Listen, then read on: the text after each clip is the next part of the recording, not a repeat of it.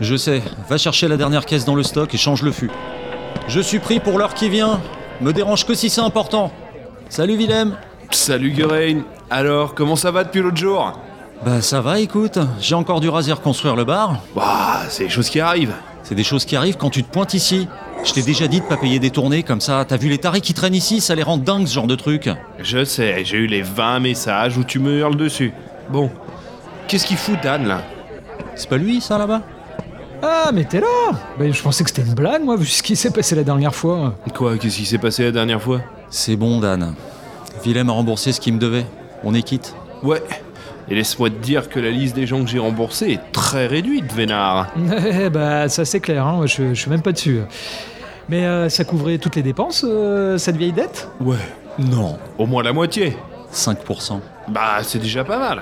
Ouais, ouais, ouais. Bon, eh ben, je sais pas comment tu fais ça, Willem, mais euh, je suis content qu'on soit à nouveau en bon terme avec toi, Gurain. Assieds-toi donc, mon ami. Merci. Et ils ont l'air confortables, ces fauteuils. Euh... Non, non, pas là. C'est la place de Trovarn. Bah, il y, y, y a que cette place. Prends le tabouret, là. Ça ira bien. Mais quel tabouret? Bah, celui-là. Mais c'est pas un tabouret, c'est une caisse de munitions. Et, mais c'est toi qui l'as ramené? Ouais, bah, ça sert à tout. Qu'est-ce que tu bois? Un truc léger, s'il te plaît. On n'a pas ça. T'as le choix entre un truc fort ou un truc lourd. Euh... Un truc euh, lourd? Ça marche. Joba Wakatumanda. J'aurais plutôt pris de truc fort, perso. Non, c'est un bon choix. Ça va te faire pousser les poils sur le torse, littéralement. Euh... euh, euh oh, oh, ok, ok. Bon alors les gars, on est là pourquoi? Bah c'est à toi de nous le dire, non? Moi je bosse ici, hein. C'est vous qui êtes venus. Ah, c'est Trovarn qui a lancé l'invitation, je crois.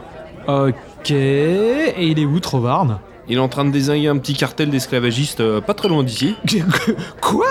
Relax, faut bien que je laisse s'amuser un peu. Moi, je dois vivre avec lui, les gars. Hein. Bah, j'espère qu'il nous rejoindra seul et que ça va pas se finir ici. Hein. Je viens juste de réceptionner les travaux. Et ça a de la gueule, Gurain. Franchement, t'es monté en gamme. J'ai vingt droïdes de sécurité planqués sous le bar. Je te le dis pour info, au cas où il deviendra des idées. Hein. Ah, ouais, tu fais bien. Ah, et donc, euh, qu'est-ce qu'on fout là euh... Je sais pas, c'est Trovarn qui a lancé l'invitation. Moi je bosse ici, hein, c'est mon bar. Hein. Ok, bon, bah, je sens que c'est à moi de faire avancer les choses.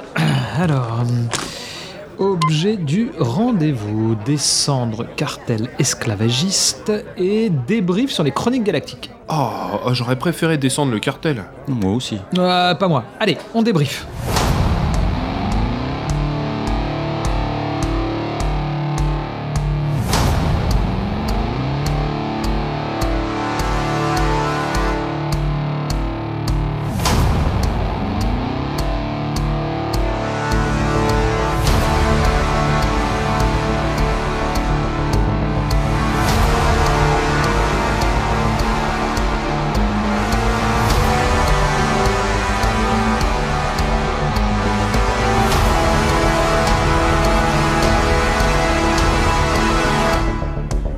J'ai pas dit ça, je dis juste que si je laisse le Wookiee dégommer des esclavagistes de temps en temps, il est de bonne humeur et ça le maintient en forme. Ah mais ouais, enfin bon, on a bien senti l'explosion là, et puis c'était pas loin, trois niveaux en dessous, maximum. Pff, un petit tir d'arbalète, franchement. Un petit tir d'arbalète, le lustre a tremblé. C'était pas un tir d'arbalète, c'était au moins un lance-roquette ça. Ah, j'avais dit de pas taper dans le stock. Il écoute jamais rien ce mec. Ouais, ouais, bon, allez, revenons sur cette trilogie des Chroniques Galactiques. Les Chroniques quoi? On a bossé trois ans dessus, Willem. Surtout toi, d'ailleurs. Euh... La fiction audio. Ah, bah oui, mais là, c'est plus clair. Une trilogie de bouclés. C'est même assez dingue que l'idée de départ ait débouché sur une telle quantité de matériel. L'idée de départ, c'était quoi, l'idée de départ? Bah, l'idée de départ, c'était d'intégrer dans le podcast Hyperdrive, donc qui mélange podcast et fiction audio, des épisodes hors série avec que de la fiction audio. Sauf que le mélange des genres a pas été nécessairement très clair, mmh. et bah, pour, le, pour les auditeurs et tout, c'était pas forcément évident. Et puis, il euh, y a un moment où t'as envie de raconter euh, une aventure euh, un peu plus longue euh, mmh. que, qu'un truc qu'une de vingt pe- minutes. Ouais, qu'une, qu'une petite scénette. Ouais. Voilà, t'as envie de dérouler un peu euh, une histoire, en plus des choses que j'avais en tête depuis super longtemps, hein, particulièrement les deux premières saisons. Donc du coup, l'idée a été de reprendre les personnages bah, de Trovarn, d'R quatre et de Willem, hein, parce que Dan mmh. est un pur produit des Chroniques Galactiques, il n'était pas du tout dans l'Hyperdrive, et de les lancer dans, un, dans une grande aventure un peu plus vaste, dans laquelle après s'est vite construit d'autres personnages, notamment Dan, qui est arrivé parce qu'il était assez évident pour moi que si tu laissais Willem sur une aventure qui prenait autant d'ampleur tout seul, ça allait pas très bien se passer au final. Si t'es fidèle à sa psychologie, ça peut vite ouais, aller mal, quoi. Il faut qu'il y ait un pendant en face, c'est clair. Et euh, c'est une idée que t'as eue avant de lancer euh, Hyperdrive ou euh, parce que moi il me semble, parce que ça fait un petit moment qu'on se connaît, mais qu'au tout début d'Hyperdrive il y avait déjà hein, cette histoire de fiction audio qui te trottait dans la tête. Je me souviens qu'on en avait discuté déjà ensemble à l'époque. Bah moi si tu veux, mais ma rencontre avec la fiction audio, franchement je devais avoir sept ou huit ans et j'écoutais de la fiction audio sur des cassettes audio. Et c'était des trucs où t'achetais un bouquin, le une édition un peu cheapos. Euh, non, bah, la première c'était vingt milieux sous les mers. Un grand bouquin qui m'a jamais lâché. Et t'avais une édition euh, très allégée de vingt milieux sous les mers qui faisait pas plus de deux cents pages. Et t'avais avec une cassette, et dedans t'avais une fiction audio de vingt milieux sous les mers, où c'était le même acteur qui faisait toutes les voix, et où t'avais un peu d'habillage sonore, c'était un truc très simple, mm-hmm. mais c'était le truc que quand t'es gamin, tu mets ça le soir dans ton lecteur de cassette en te couchant, et, et voilà, tu pars euh, super loin, quoi. Donc moi, la fiction audio, c'est un truc que, qui m'a toujours accompagné. Et après, euh, c'est revenu avec Hyperdrive, parce que les premiers épisodes d'Hyperdrive, bon, alors, les trois premiers sont plus dispo euh, actuellement sur le flux, mais... Euh, mais ils ont existé. Hein euh, le premier épisode d'Hyperdrive, c'était vraiment euh, un podcast classique, juste avec un habillage sonore derrière de ronron de vaisseau. Et après, de fil en aiguille, tu te dis, bah, si tu fais ça, il faut aller un peu plus loin, il faut créer un personnage euh, entier. Et puis, il faut qu'il interagisse. Et puis, il faut qu'il croise d'autres personnages qui reviennent. Et au final, euh, Hyperdrive et la fiction audio, euh, dès l'épisode quatre ou cinq, ça y est, c'était plié, c'était entériné que, qu'il y avait les deux, quoi. Et, et c'est vrai que ça m'a planté assez vite la graine... Euh, de l'idée de créer une fiction, une fan fiction audio euh, Star Wars, parce que c'était quelque chose qui euh, qui n'existait pas en fait. En, dans la francophonie, ça n'existait pas. Il y avait des choses au Canada notamment en anglais et tout, qui est très réussi, euh, notamment via Star Wars en direct. Mais euh, mais en français, ça n'existait pas. Et ça existait, mais où c'était vraiment des parodies quoi. Et moi, je voulais pas reprendre un film et le parodier. Je voulais vraiment créer un truc d'univers étendu quoi. Ouais, c'est ça, ouais, vraiment euh, rentrer dans l'univers de plein pied, quoi. Et c'est du coup une idée que j'avais depuis longtemps, mais après, bah voilà, j'ai techniquement, euh, faut être capable de le faire, et après, euh, c'est en roulant ma bosse avec Hyperdrive que je me suis senti un jour les épaules de le faire. C'est marrant que tu parles de fiction audio euh, de vingt milieux sous les mers, parce que tu sais ce que c'était, moi, ma, mon, ma, mon premier rapport avec la fiction audio ? Non. Bah, figure-toi que c'était le quarante-cinq tours de la Guerre des Étoiles, ah, qui était non. narré par non. Dominique Paturel. Mmh. Euh, je pense que mmh. tous les, les plus, enfin les auditeurs de ma génération qui approchent de la cinquantaine s'en souviennent, puisqu'il y avait eu l'Empire Contre-Attaque, enfin la Guerre des Étoiles et l'Empire Contre-Attaque, et pareil c'était mono-voix, hein, il y avait une voix qui faisait tout, ouais. C'était Dominique Paturel qui faisait énormément de, de dessins animés, et notamment on y voyait les chevaliers Jedi et Chic Tabac euh, là-dedans. Ah ouais, avec la vraie trad ah, euh, ouais, exactement, je l'ai toujours. Hein, Féo, et, et le, le Millennium Condor. Et le Millennium Condor, exactement. Euh, moi ça me fait penser justement, oui. c'est quoi ta relation avec euh, Star Wars ? Tu vois, moi ça a été, euh, bon voilà, quand j'étais gamin, il euh, y avait euh, l'Empire Contre-Attaque que j'ai découvert au cinéma quand c'est sorti, hein, j'étais pas vieux, j'avais six ans, euh, et puis bah voilà, c'est une saga qui m'a accompagné, et puis une passion qui m'a accompagné sur, euh, qui, qui continue de m'accompagner euh, par ma vie d'adulte. D'ailleurs on s'est rencontrés un peu autour de, de ça, hein, plus ou moins, mais il y a eu ce petit point d'ancrage. Ouais, ouais. Toi ça a été quand vraiment le, le, ton petit déclic Star Wars, vraiment le truc qui t'a complètement lancé dedans ? On a dix ans d'écart tous les deux. Oui. Du coup moi, euh, bah, quand l'Empire Contre-Attaque est sorti, j'étais pas né. Et en fait ma, ma rencontre avec Star Wars, elle s'est faite comme énormément de fans, elle s'est faite à la télévision. Parce que c'est des films qui ont été, euh, qui sont peut-être un peu moins diffusés maintenant qu'ils ne l'ont été, euh, mais qui, il euh, y a ne serait-ce que sept huit ans, ont été, enfin une fois par an, il y avait, il y avait, il y avait Star Wars qui passait à la téloche, quoi. Et, euh, et donc moi j'ai découvert ça comme ça une fois à la télévision. J'ai commencé par le Retour du Jedi. C'est le premier que j'ai vu, c'est celui qui passait à la télé. Donc j'ai enregistré, ensuite j'ai enregistré tous les autres à chaque fois avec les coupures pub au milieu. Parfois je me ratais un peu sur le début de l'enregistrement parce que j'avais pas rembobiné la cassette et que c'est, enfin voilà, des, des problèmes de vieux quoi. Et, euh, et c'était ça ma relation avec Star Wars, et ça m'a jamais lâché derrière, parce que moi après euh, bah, ma relation à Star Wars elle s'est beaucoup faite dans les années quatre-vingt-dix, et dans les années quatre-vingt-dix il y avait beaucoup de matériel. Il y a, c'est là que tous les romans euh, qui constituent maintenant le Star Wars Legends, l'univers étendu, ont, ont débarqué. C'est là qu'ils commençaient à avoir des comics, etc, etc, et, et c'est comme ça moi que j'ai, que j'ai nourri euh, ma relation de, avec Star Wars, relation qui évolue en permanence. C'est ça la grande force de Star Wars, c'est-à-dire quand t'es tout gamin tu vois plein de choses super intéressantes, quand tu vieillis, que tu deviens un adolescent, puis que tu deviens réellement un adulte, tu vois d'autres choses que tu n'avais pas perçues avant. Quand t'as des gamins, tu vois encore autre chose. Et puis un jour, euh, t'auras soixante ans, euh, soixante-dix piges, tu seras à la place d'Obi-Wan dans Un Nouvel Espoir, euh, t'auras une relation un peu plus sereine euh, face à la mort, tu seras dans une dynamique de transmission euh, de connaissances, et cetera, et cetera, quoi. C'est ça la grande force de Star Wars. Mmh. Et c'est ça qui fait que ça m'a jamais lâché. Après, euh, kiffer Star Wars dans les années quatre-vingt-dix, c'était pas kiffer Star Wars maintenant. Hein. Non, bah euh, non. Quand t'étais fan de Star Wars, on, c'est, c'est pas que c'était le truc qui intéressait pas les gens. C'était qu'on se foutait carrément de ta gueule, quoi. Tu sais, j'ai même envie de dire, quand, quand moi j'étais ado et que j'avais quatorze quinze ans et que j'étais fan de Star Wars, donc je parle du début, de, tout début des années, fin des années quatre-vingts, début des années quatre-vingt-dix, euh, tu vois, aujourd'hui, le fait d'être geek, c'est très cool, hein, les gens adorent. C'est même plus que cool, c'est, c'est même mainstream. En voilà, fait. Exactement. À l'époque, moi, quand j'avais quatorze quinze ans et que j'étais fan de Star Wars, hein, parce que moi, j'ai, même, j'avais encore des meilleurs amis que je revois encore tous les, toujours, on jouait avec nos figurines, on se, rend, on se donnait rendez-vous chez les uns, chez les autres, pour faire des batailles avec nos, jeux, nos figurines et nos jouets Star Wars, et cetera. C'était considéré comme euh, la geekerie, et puis surtout cette passion pour Star Wars. On était les éternels gamins qui refusent de grandir. Ouais, c'était un peu honteux, quoi. Ouais, c'était complètement honteux. Ouais. C'était, alors que tous les autres euh, essayaient, vaille que vaille, de devenir des adultes, nous, on était restés bloqués dans les... Dans, voilà, tu, tu t'avais pas de, de copines, euh, tes copains, c'était ceux qui aimaient euh, Star Wars, et puis basta, quoi. Hein. Donc c'était très spécial. Et encore une fois, non, ce n'était absolument pas la même chose d'être fan de Star Wars à la fin des années quatre-vingts et dans les années quatre-vingt-dix que maintenant, ça n'a rien à voir. Ouais, ouais, ouais, c'est certain, hein. Moi j'ai souvenir même quand, euh, même quand j'étais étudiant et tout, et je lisais un bouquin de l'univers étendu dans le train et tout, parfois de me prendre des remarques vis-à-vis de la pauvreté de, de la littérature que j'avais dans les mains, quoi. Alors que, bah, par définition, c'est du roman de gare. Bien sûr, bien sûr, ça, évidemment. Plus que jamais sa place dans un train. Bien quoi. Sûr. Et c'est vrai que ça a complètement changé. Ça a complètement changé. Et maintenant, c'est même complètement devenu euh, complètement banal, en fait. Oui, complètement. Tout le monde. Avant, bon, tu voyais quelqu'un avec un t-shirt Star Wars euh, au bahut ou je sais pas où et tout. C'était, c'était la honte. Euh, c'était pour lui la honte, mais, tout, mais toi, tu le voyais. Tu lui parler. Quoi. Voilà, c'est ça. Ah, c'est grave, ouais, carrément. Bah, toi, tu vas aller lui parler tout de suite. Bah, évidemment, ouais. Et puis, t'as rien en commun avec ce mec-là, mais.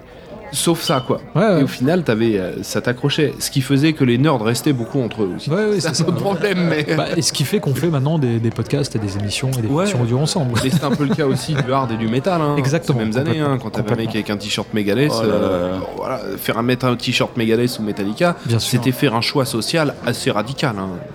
Tu m'étonnes. Mais c'était, ça faisait partie d'une culture. En fait, je pense que le, le fan de Star Wars, et c'est celui qu'on retrouve encore aujourd'hui, quand on parle de geek, et cetera, mais c'est un, un mot qui a un peu vide de sens aujourd'hui, parce qu'on aime énormément de choses.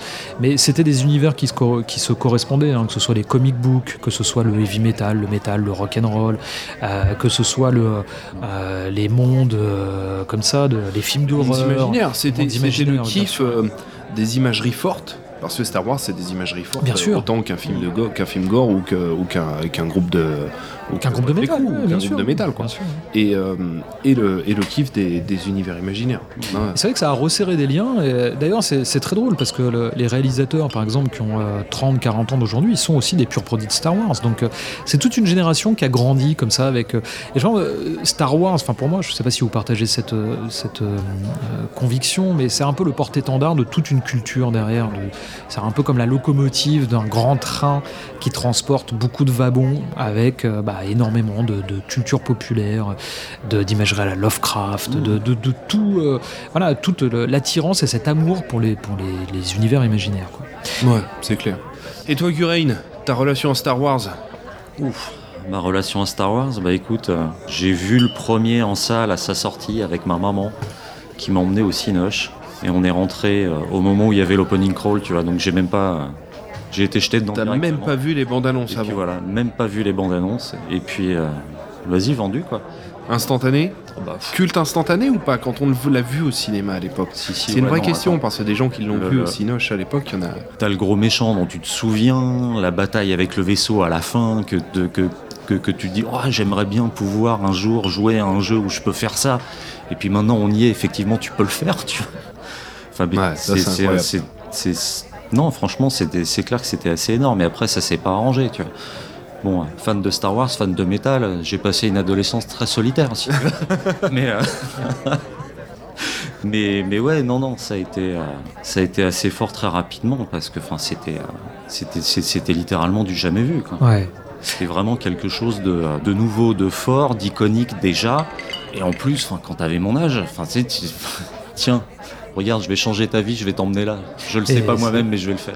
C'est ça qui est dingue, hein. Je pense que c'est marrant, c'est, en, tous ces témoignages et même euh, euh, euh, avec les gens avec lesquels tu en parles, c'est que ça a vraiment été un choc. Je veux dire, découvrir Star Wars quand t'as vingt ans, trente ans, c'est une chose, mais moi c'est pareil, en tant que gamin, quand j'ai vu l'Empire Contre-Attaque et que ma mère m'a emmené le voir, j'ai encore un souvenir clair de quand j'étais, je devais être en fin de maternelle ou en début de primaire, mais je crois que c'était en fin de maternelle, où je dessinais des chasseurs-tis. Donc tu, tu, tu joues pas à, à à cet âge, tu ne feins pas, tu vois, c'est-à-dire que vraiment tu te le prends dans la gueule, et moi ça m'a traumatisé à un point. Donc c'est vrai que c'est un peu un lieu commun, hein, tous ces gens qui ont été traumatisés par Star Wars quand ils l'ont vu pour la première fois, mais tu vois, nous trois, on s'en souvient encore précisément. Quoi. Bien sûr. C'est une force, je ouais, pense qu'on n'a pas vu de phénomène culturel ou populaire culturel aussi fort dans, dans la deuxième moitié du, du vingtième siècle. Quoi. Mais cette idée euh, dont tu parles, euh, tu dis c'était du jamais vu. Ça, c'est un truc ultra fort parce que finalement, moi, des claques comme celle-là, et moi, je l'ai prise devant un... Euh, assis, je me souviens, j'étais même pas sur le canapé, j'étais par terre devant. Je m'étais avancé pour mieux voir. Après la bataille, euh, après, la, après la scène d'ouverture dans le palais de Jabba, là, après la bataille euh, au-dessus du Sarlacc, et le fait que c- cette idée de jamais vu, finalement, dans le cinéma, et puis euh, tous les trois, on est euh, mm. d'assez bons consommateurs de, de, de cinéma, quoi. euh, ces moments où on se dit... Ouais, ça c'est du jamais vu, ça, je prends une claque comme jamais j'en ai pris avant. Euh, bah finalement ça s'est pas renouvelé si souvent que ça euh, non, en, ouais. en trente ou quarante ans quoi. Après on était tout petits hein, donc il euh, y avait ce côté puis, de... C'était tout vert, tout vierge, ouais, c'est et ça. Puis en même temps c'est des films qui font peur hein, Star Wars quand t'es gamin. Alors l'Empire Contre-Attaque particulièrement, ouais, bien sûr, mais si ouais. tu veux c'est euh, l'Empire Contre-Attaque qui démarre avec euh, l'attaque du Wampa et d'une scène assez effrayante. Le Retour du Jedi il démarre avec le palais de Jabba qui est une espèce de maison des horreurs assez flippante ouais, pour un gamin sûr, ouais, un train fantôme euh, hein, ouais. Voilà ça, ça, ça s'imprime au fer rouge dans, dans, dans notre tête mais, mais finalement c'est cette idée de, de, de prendre une grosse claque comme ça au cinéma, moi là tout de suite à froid, et puis c'est d'actualité euh, le deuxième film où je me dis, il y en a deux qui me viennent à l'esprit là, deux films où je me dis mais ça j'ai jamais vu ça avant et où j'ai repris des gifles, c'est Jurassic Park ouais. où j'ai pris une claque là mais... moi j'étais un peu plus vieux donc ouais, ouais. et euh, Matrix.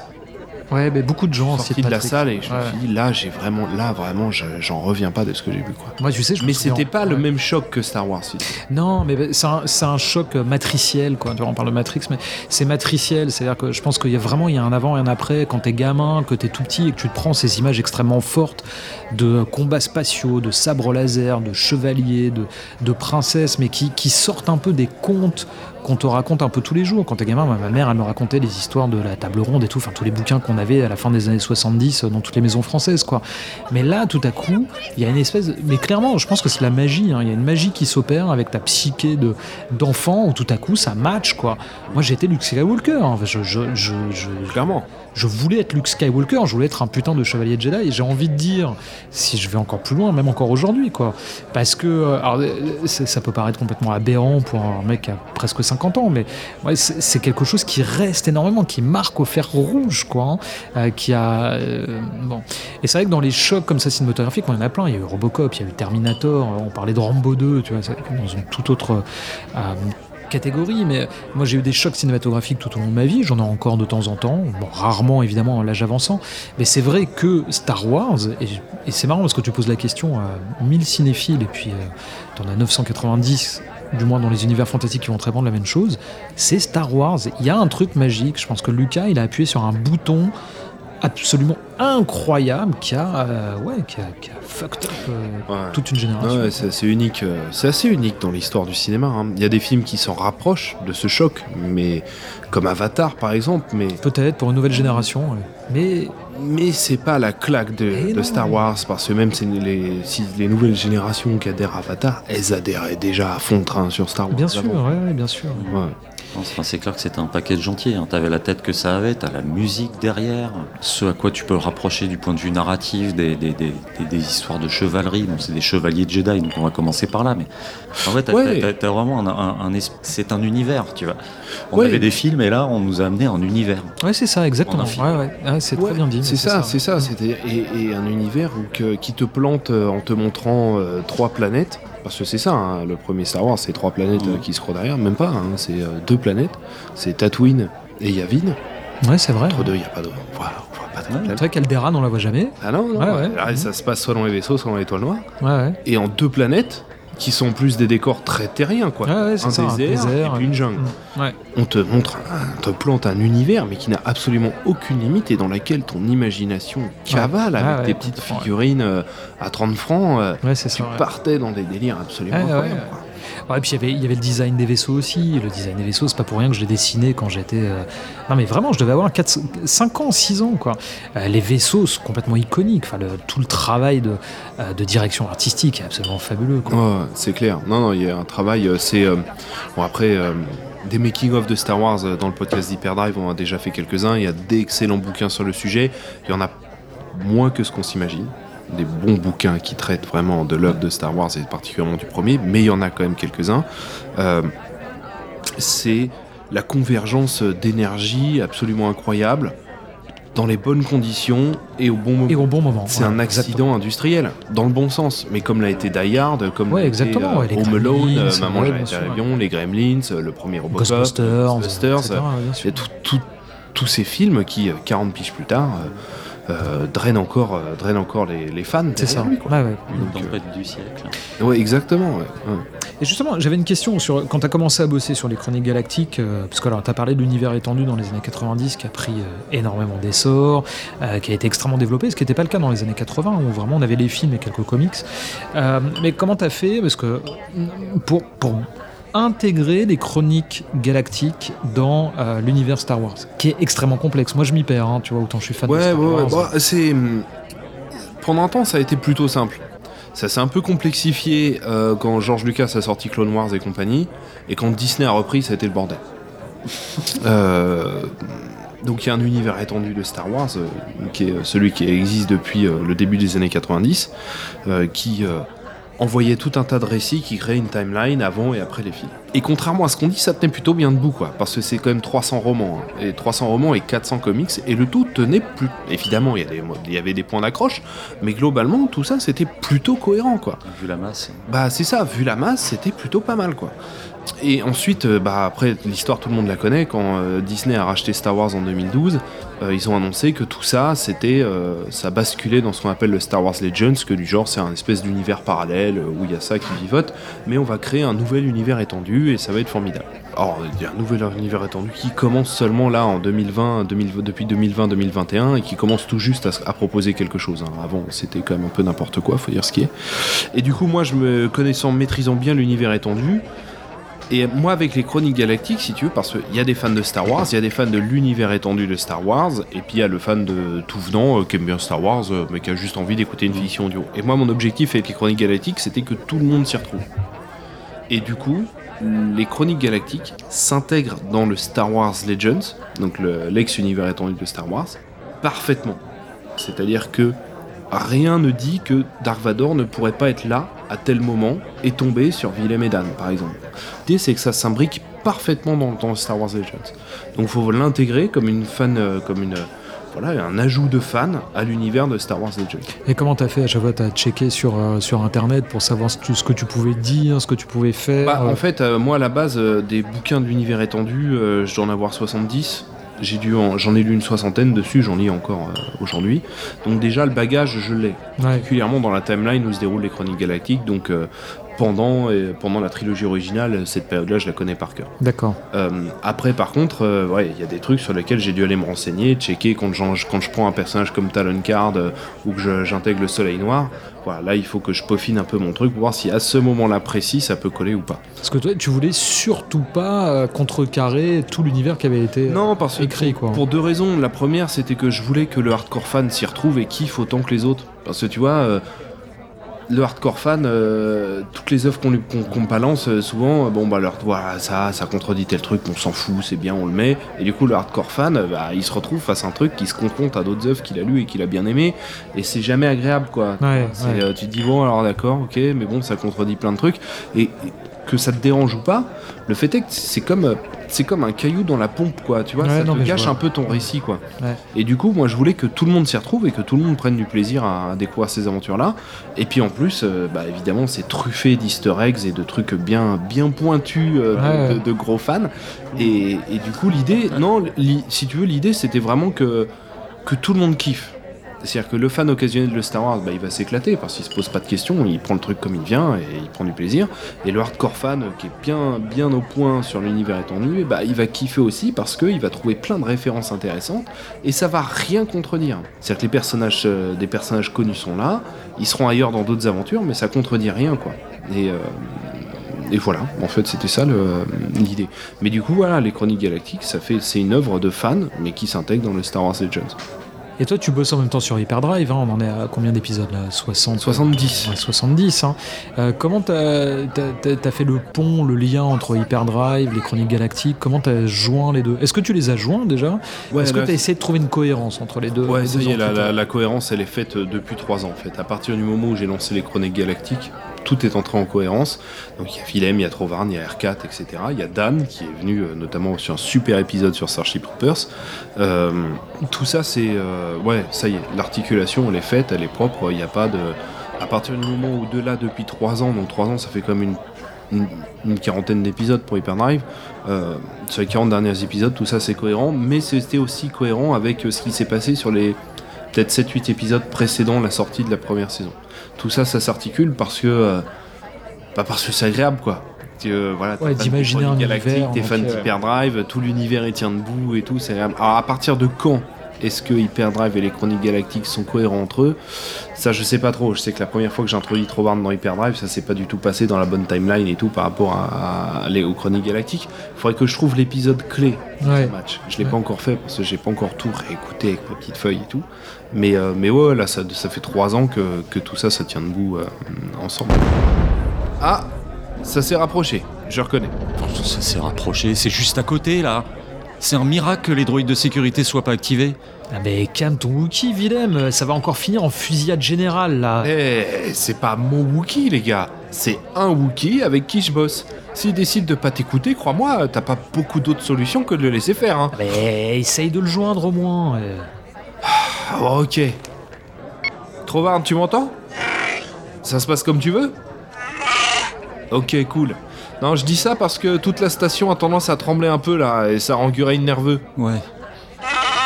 Ça marche. Rejoins-nous quand t'as fini. Bah alors ? Il dit qu'il faut que tu te détendes, Gurain. Vraiment, c'est tout ce qu'il a à répondre. Euh, en l'état, oui. Non mais, non, non mais c'est dingue, hein. Ça fait des mois qu'on s'est pas vu, et à chaque fois, c'est comme si c'était hier. C'est la preuve d'une amitié solide. Bon, et le casting, comment t'as trouvé tes acteurs et tes actrices ? Ça a été... Euh, parce que euh, t'as commencé la, la première saison avec une poignée, et puis là, ça s'est terminé avec euh, une kyrielle, hein, une ribambelle. Bah, dès la première saison, il y avait quand même déjà pas mal de monde. Hein. La première saison, c'est déjà une vingtaine de personnes. Hein. C'était déjà une vingtaine de personnes pour faire euh, vingt-cinq personnages à peu près. Euh, le casting, en fait, il y a, y a, y a, y a plusieurs, euh, y a, y a plusieurs aspects importants. Euh, le premier, c'est euh, les Chroniques Galactiques. Je voulais que ce soit une fiction audio dynamique. Donc je voulais pas de voix off qui se promène tout du long de la fiction audio, qui raconte les personnages, qui raconte machin, qu'on est sur telle planète, et cetera. Je voulais un peu un film sans les images. Je voulais que ça pulse et qu'on comprenne ce qui se passe en écoutant les, dia- les, les personnages parler et puis on, avec les effets sonores et tout.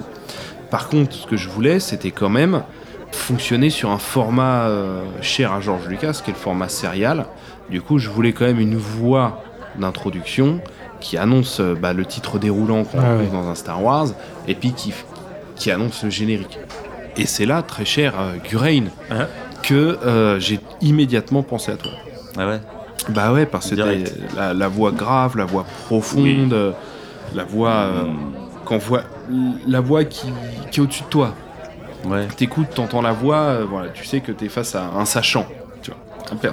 Une voix qui sait tout ce qui, déjà tout ce qui va se passer, qui ouais. raconte l'histoire en fait. et, euh, et du coup, j'ai immédiatement pensé à toi.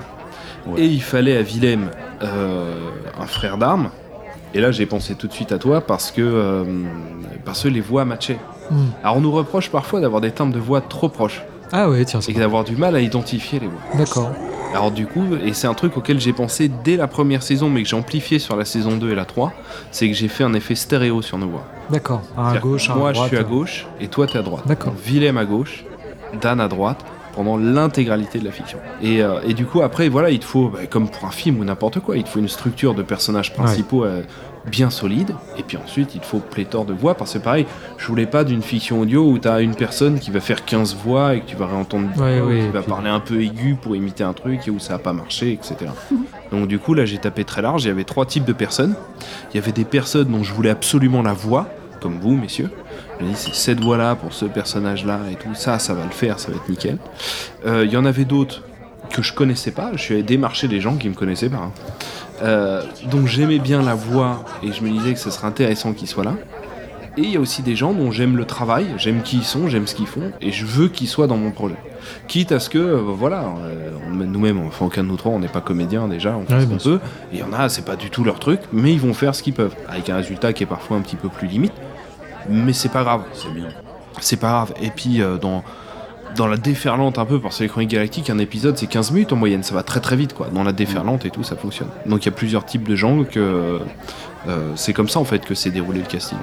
Et après au fil des épisodes et des saisons, il y a des gens où je trouvais, putain, ça marche divinement bien, je vais prendre ce, cette personne là et puis je vais la réutiliser pour lui donner un autre personnage. C'est le cas de Mas, euh, donc, qui est animateur d'une émission métal, d'un podcast métal qui s'appelle Une nuit en enfer, et qui va faire euh, Talon Karrde dans la saison trois, qui fait l'interrogateur euh, impérial dans la oui, saison exact, ouais.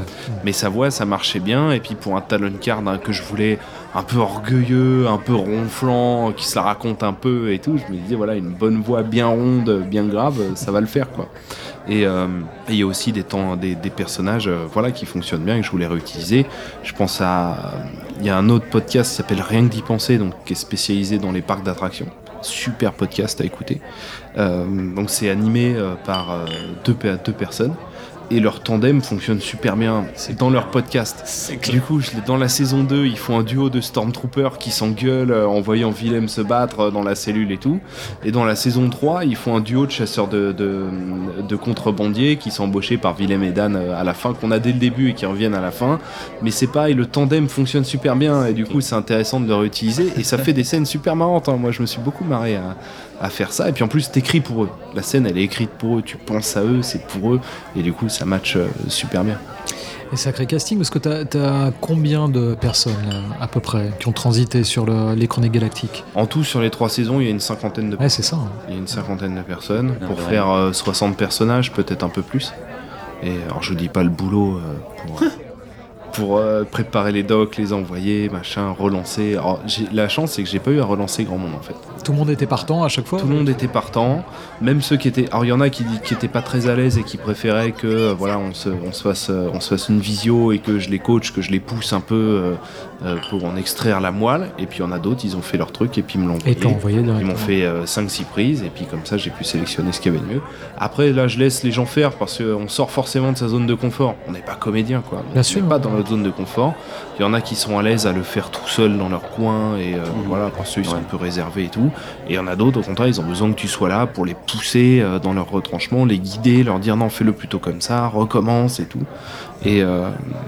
c'est clair que, euh, comment dire, quand tu m'envoyais des, quand tu m'envoyais des textes en disant voilà, c'est ce mec-là, euh, ma première question c'était bon, alors son histoire c'est quoi, il est comment euh, voilà. Le, le, le mec il se tient comment, il a quelle tête euh, voilà, quand il, y en il, a... parle, euh, il parle, il est zen, ou alors est-ce qu'il se vénère, ou bien est-ce que ça monte et que ça descend. Ok, bon bah je reviens demain. Ouais, bah, bah ouais, ouais, et puis il y en a ouais, qui ont besoin d'en savoir plus sur leur personnage. Bien sûr, ouais, on a, ils dedans, ont direct hein. une image de ce, que ça, de ce que ça peut être, alors ils y vont, chacun son style, et il n'y a pas de mauvaise méthode. Hein. Chacun son truc quoi. Ouais, parce que ça on l'a pas dit, mais toi t'interprètes aussi au-delà de la voix du générique, t'interprètes euh, tu commences par faire un sergent impérial dans ouais. la saison un. Il y a un sergent impérial, puis il y a Dark Vador. Et Dark Vador, bien sûr, tu fais un super... Moi je suis tellement fier du Dark Vador des Chroniques Galactiques, je le trouve plus vrai que nature mmh. quoi.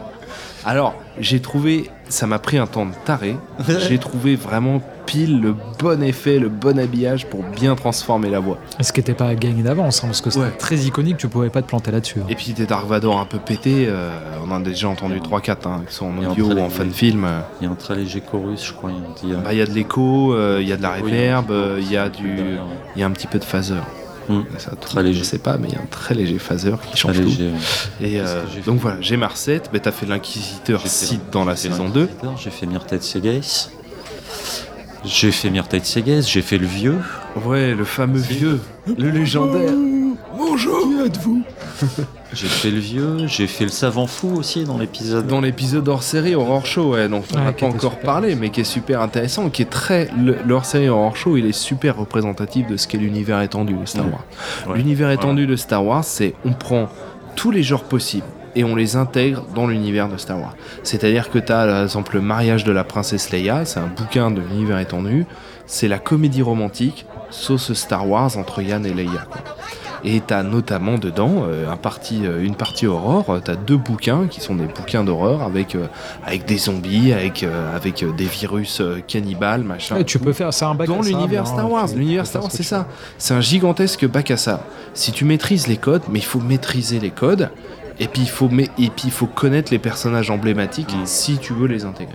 Faut savoir quelle est la... Tu vois, Dark Vador, on a quand même beaucoup réfléchi, avec toi et surtout avec toi, à quelle est sa psychologie. Comment est-ce qu'il réagirait à tel et tel événement?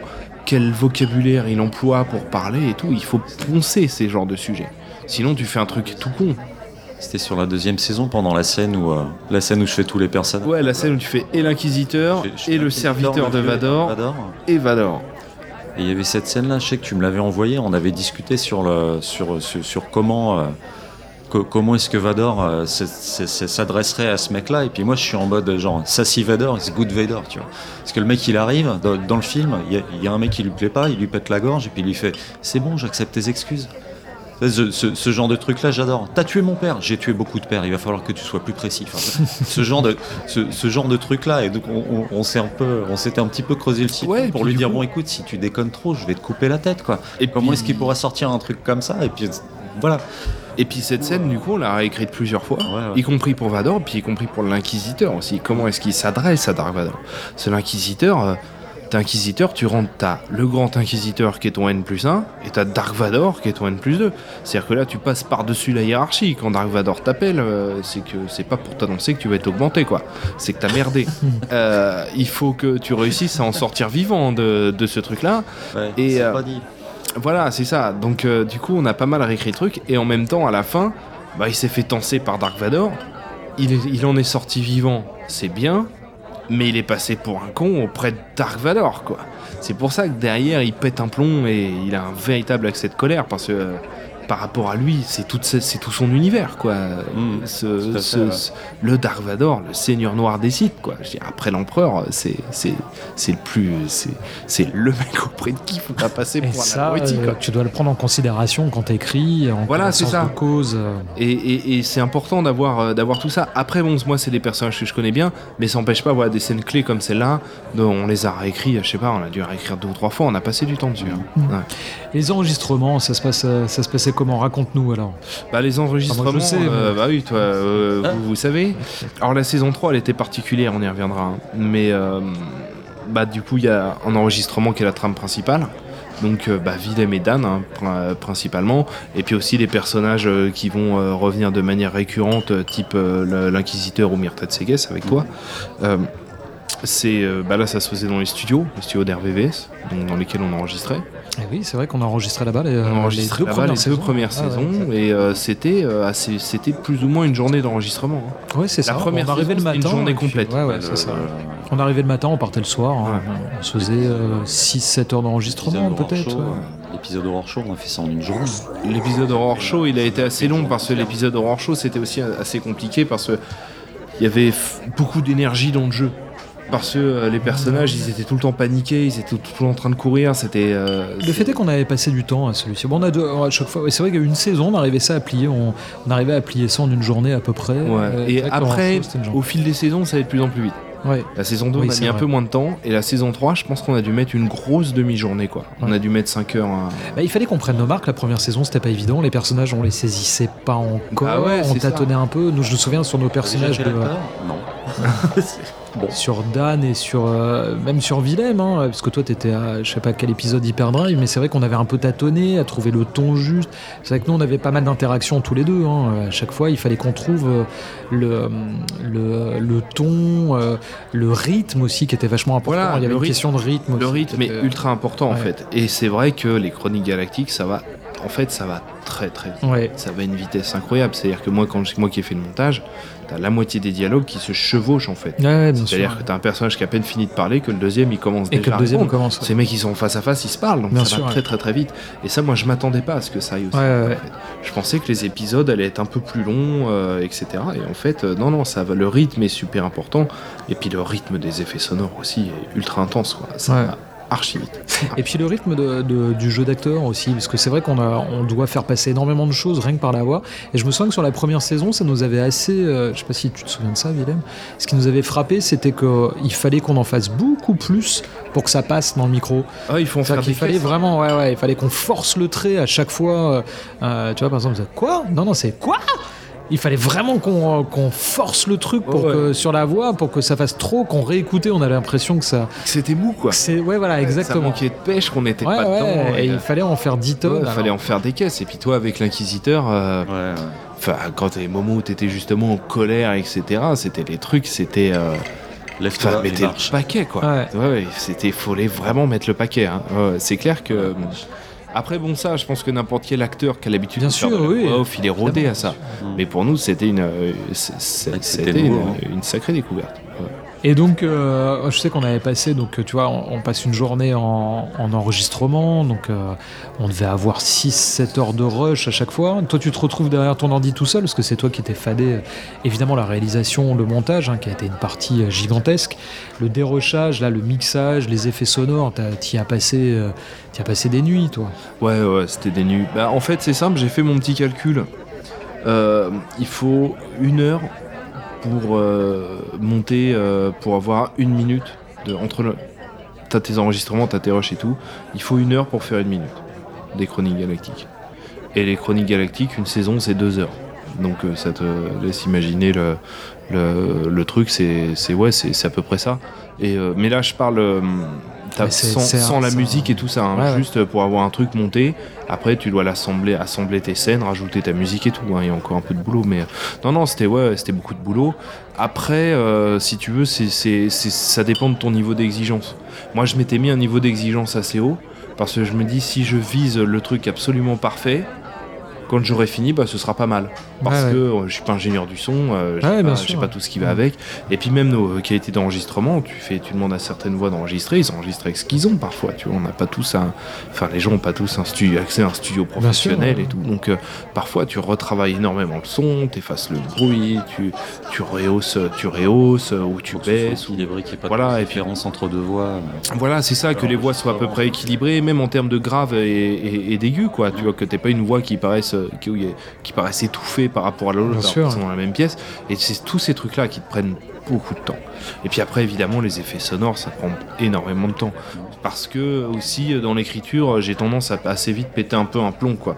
C'est-à-dire que tu vois, dans la, la, le final de la saison deux, ça se déroule dans un hangar, en pleine bataille euh, à pied entre l'Empire et les rebelles, et sur le fond de tout ça, t'as les personnages qui sont en train de se battre, en train de flinguer du monde, en train d'essayer de se barrer, et en même temps t'as l'Inquisiteur au loin que t'entends arriver avec son sabre et tout. Et là, au niveau des nombres de pistes audio, t'ajoutes des couches et des couches de pistes et puis, audio. Tu dois te débrouiller pour que ce soit clair aussi. Tu et mixer voilà. pour euh, que tu puisses comprendre, parce que t'as pas d'image. Encore, le mixage d'un film, c'est extrêmement compliqué. Hein. Il faut, c'est extrêmement précis. C'est, c'est une science. Hein. Euh, toi, le, la, la, le, le, le cahier des charges, c'est que t'as pas d'image en plus, quoi. Hein. Tu c'est dois ça. Donc raconter l'histoire avec du son. Euh, donc c'est, c'est plutôt. Ouais, ouais. Après, la musique ajoute euh, aide beaucoup. Et justement, raconter l'intensité de, des événements. et cetera. T'as choisi quoi comme musique ? Alors moi, bon, je, la question elle est faussée, moi je le sais, mais comment t'as choisi la musique ? Pas évident, quoi. Et puis, non, est-ce qu'il n'y avait pas des histoires de droits aussi ? Non, euh... bah après les droits, de toute façon, euh, on n'a aucun droit sur tout ce qu'on a fait. C'est la musique surtout hein, qui pose des problèmes de droit. Comme euh, nous, on a utilisé euh, à cent pour cent la musique Star Wars, qu'on a pioché un peu partout. Hein. C'est, on est loin de cette, je suis loin de m'être contenté de la trilogie originale. Hein. Il y a du Rogue One, il y a énormément, particulièrement sur la saison trois, de Solo et Star ouais, Wars c'est Story. Ça, ouais. Dont la B O est absolument génial. Oui, oui, il faut le souligner. Et dont ils ont sorti une édition augmentée. Ouais. T'as deux fois plus de titres, mais littéralement le double. Et notamment énormément de scènes qui n'ont pas, qui ont été complètement coupées en fait, qui étaient prévues mais qui n'ont pas eu lieu. Il y a notamment Stormtrooper qui fait un karaoké. Et ça, c'est un, c'est un ah morceau ouais. qui est utilisé dans un des épisodes de la saison trois, et c'est le karaoké d'un impérial en ah fait. Ouais, ça devait être vrai. Une scène qui aurait dû. Je pense que le solo originel, ça devait être un espèce de Futurama Star Wars. Ça ouais. devait être un truc complètement déconnant qui aurait été génial. Et, euh, mais du coup, la musique existe. Et, euh, et puis après, souvent, euh, j'utilise jamais un morceau complet. Hein. J'utilise trente secondes à gauche, ouais, trente secondes à droite. C'est les trente secondes légales. Hein, les... Non, c'est... c'est même pas ça. C'est juste que c'est les trente secondes qui m'intéressent sur le D'accord. moment. Et après, ça part sur autre chose parce que John Williams, sa musique, elle est synchronisée avec la scène des films en fait, et à la seconde près c'est synchronisé, sauf que moi ce que je propose c'est ça n'a rien à voir avec le film, ah, donc oui, la sûr. synchro marche pas, et du coup je vais faire euh, parfois un loop, euh, parfois même des assemblages de morceaux euh, différents entre eux, et ça c'est une prise de tête euh, terrible. Est-ce qu'il faut que ce soit la bonne tonalité, le bon le rythme, bon, rythme le rythme est super important, la tonalité, et puis il faut pas que t'aies de, de, de coupure quoi, il faut que ce soit fluide quoi. Ouais. Et, et ça c'est une pr- la musique ça a été particulièrement sur la saison deux et surtout sur la saison trois. La saison trois, la musique, ça a été une vraie prise de tête. Ouais. Ouais. Et les effets sonores, parce que moi je les adore, hein. Je trouve que c'est vraiment du pur Star Wars. Hein. Euh, euh, tous les effets, bon d'ailleurs le, le travail, comment il s'appelait le mec qui a fait tout le... le, le, le Ben Burtt. Ouais, qui est un génie absolu, parce ouais. que Star Wars... Il y a le son, tous ces sons, t'entends un bruit de, d'une porte qui s'ouvre. C'est panique, hein. Bah oui, mais de toute façon, tu vois une image, tu enfin, vois, tu, tu vois tu, un, tu, chasseur, tu fais, ouais. un chasseur, tu vois et un chasseur le... taille. Je t'ai envoyé un mème là-dessus. Euh, on disait, il est impossible d'entendre une image, et là, tac, une image d'un chasseur taille. Ouais, instantanément, t'as le son qui vient. Mais c'est la force ouais, de Star Wars. Mais c'est sûr, aussi ouais. pour ça, proposer une fiction audio Star Wars, c'est aussi. À ce niveau-là, j'ai joué un peu la, la zone de la sécurité, c'est parce que l'audio de Star Wars, il est tellement fort que Bien ça sûr, t'aide énormément. Évidemment. Et, euh, et où est-ce que tu les as chopés? Alors, il faut savoir qu'il y a une bonne palanquée d'effets sonores Star Wars qui sont libres de droit. Ah ouais. Ouais. Alors, pas tous, hein, mais il y en a une. C'est une les studios, enfin, euh, c'est Lucasfilm qui a mis euh, à disposition euh, qui veut. Des, ouais. Euh, ah ouais, ouais, ouais, ouais. Gratuitement. Ouais. T'as des ingénieurs du son qui vont pour des besoins X ou Y recréer des effets sonores de Star Wars eux-mêmes. Mais c'est pas exactement, c'est les mêmes. D'accord. Mais c'est ils eux refont, qui l'ont fait. D'accord. C'est eux qui ont okay. les droits. Et il ouais. y en a plein qui les mettent à dispo gratuitement en fait. Et euh, alors il y a des choses qui sont pas di- qui sont pas. Il y a, y a, y a des effets sonores qui appartiennent à Star Wars, hein, qui appartiennent à Lucasfilm, pardon. D'accord. Mais il y en a plein que que que tu peux utiliser de manière libre ou que tu même t'achètes dans des cas dans des packages d'effets sonores. Il y en a énormément. Et, euh, et dont tu disposes. Alors moi, il y a des effets sonores qui appartiennent à Lucasfilm dans ce que j'utilise. Je l'utilise tellement. Le, le, le dernier épisode, la bataille finale de la saison deux, c'est quatre-vingt-dix pistes audio différentes, hein, sur laquelle il y a plein d'effets sonores différents.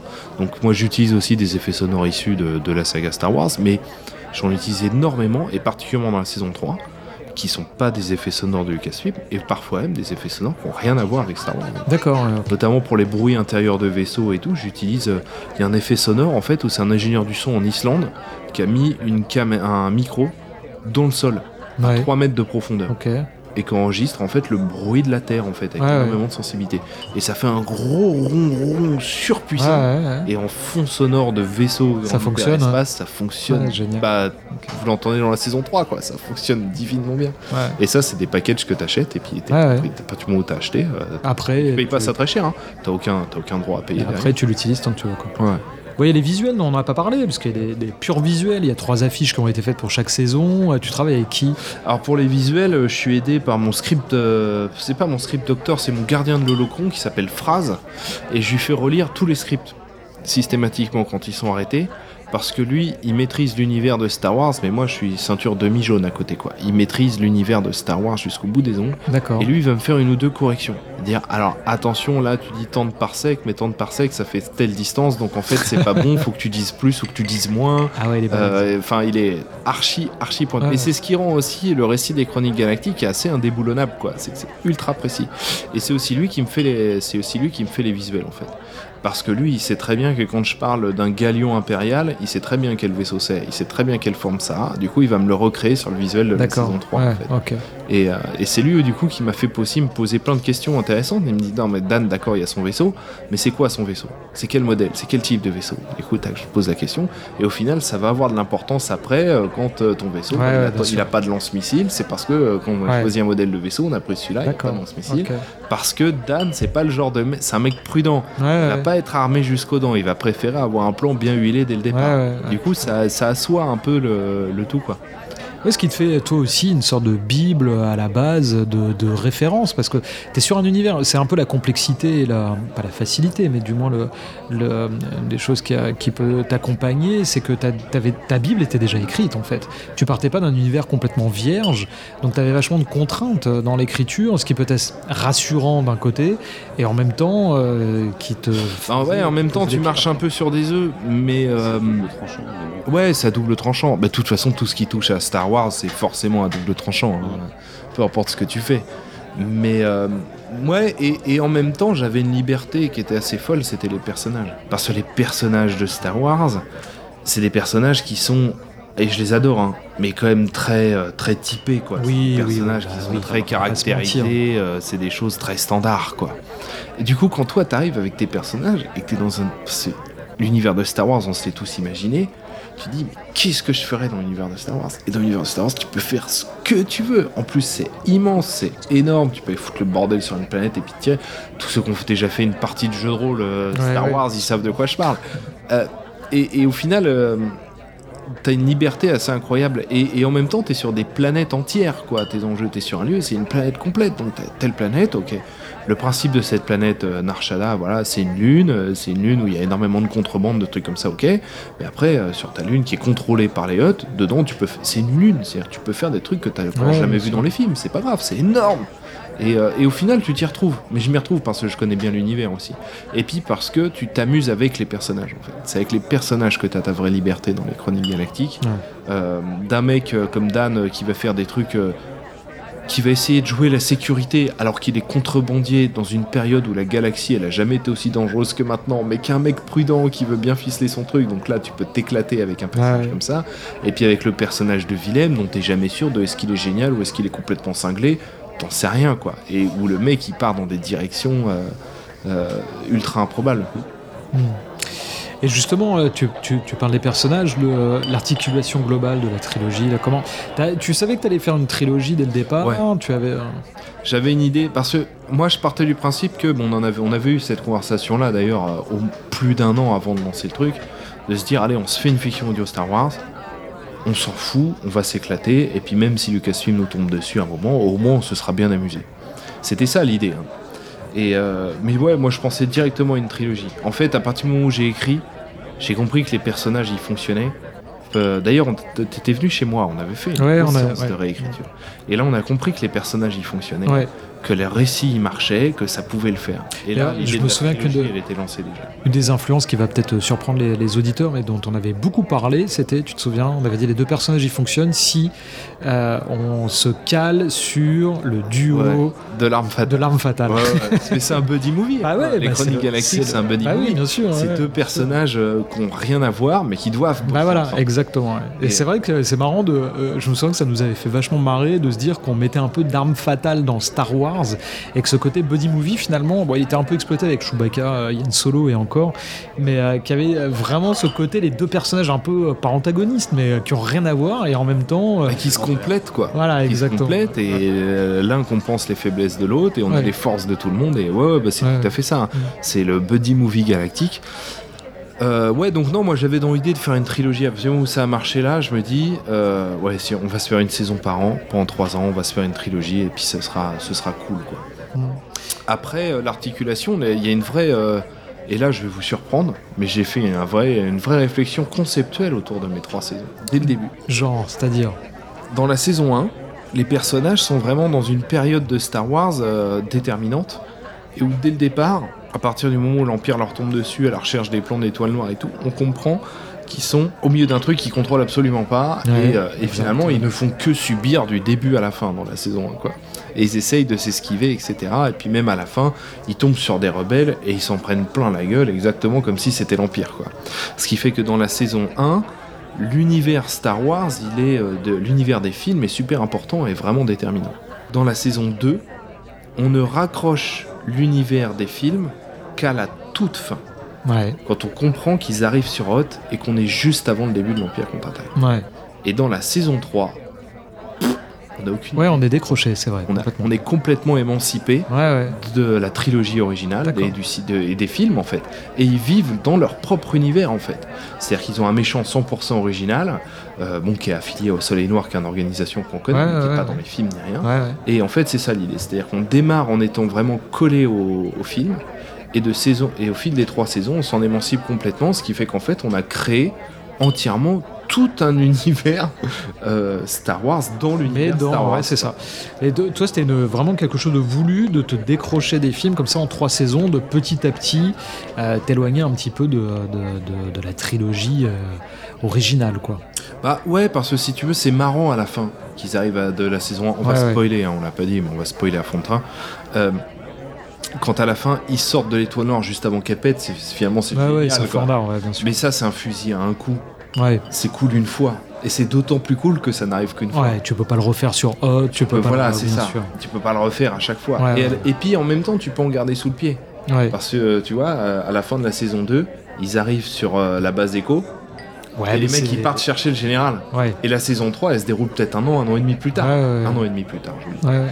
Euh, Du coup, comment est-ce qu'ils se sont tirés de ce pétrin ? On n'en a aucune idée. Ouais, tu sais pas. Si ça se trouve, ouais. peut-être on fera un hors-série un jour sur le sujet. Bah d'ailleurs, on va a... traiter à fond et qui va être super marrant, quoi. Il y a le hors-série sur Tatooine, on l'attend, tout le monde l'attend, je pense. Oui, voilà. Que s'est-il passé sur Tatooine ? Que s'est-il passé ? Je sais ce qui s'est passé. Sur... je sais, tu me l'avais dit. Est-ce qu'on doit vraiment le raconter ? Voilà. Après, ça, c'est les questions qu'on se pose, mais ça, on verra. Euh, après, ce, ce, qui façon, se... a... ce qui se passe sur Tatooine reste sur Tatooine. Reste sur Tatooine. C'est le Las Vegas de Vegas de l'univers. De la, bord... de la bordure extérieure. Mais ouais, j'avais cette idée là et c'est aussi pour ça que dans la saison un j'ai voulu euh, j'aimais bien l'idée qu'ils subissent du début à la fin en fait, que cette galaxie elle soit tellement dangereuse et violente que même des mecs un peu rodés, parce qu'ils sont pas super expérimentés, ouais, ils ont ouais, la trentaine ouais. quoi. Donc ils... c'est ça qui est drôle d'ailleurs. Hein. Voilà, donc ils font tout un tas de... ils, ils connaissent bien le milieu, mais ça ne les empêche pas de faire ouais. des erreurs de temps en temps. Ils sont plutôt sur les bords là pendant la première. Pendant la première, ouais, ouais, ouais, c'est un peu panique à bord quoi. Et sur la deuxième, ils se font un ennemi, un ennemi de circonstance. C'est-à-dire que c'est leur ennemi parce que V M il a dégainé le sabre laser à un moment pour aider les potes Wookiee. Il y a un inquisiteur qui l'a vu. L'inquisiteur il veut le mec. Donc c'est un ennemi de circonstance. Ouais. Et dans la saison trois, là c'est un ennemi personnel. C'est Willem et Dan qui veut. C'est, c'est pas le mec ouais, avec ouais. un sabre, ouais. c'est Willem et Dan, c'est leur tête qui veut, ouais, c'est rien d'autre. Et j'aimais bien aussi cette idée-là. Et en même temps, eux se forgent leur réputation. C'est-à-dire qu'au début, euh, pff, enfin voilà, ils sont, euh, ils sont pas tout seuls parce qu'ils ont des, ils ont des gens qu'ils connaissent et tout, mais c'est des gens auxquels ils vont acheter du matos et tout. Ouais, ouais. Dans, euh, la seule qui, va, qui viennent voir pour avoir un service, elle veut les tuer et tout. Enfin voilà, ils sont, ouais, ils sont, ouais, ils sont tout seuls. Un peu tricard. Ouais. Mmh. Ouais, ouais. Dans le deux, moyennant finance, il y a moyen de bouger un ou deux mecs, machin, pour aller des Dan et tout.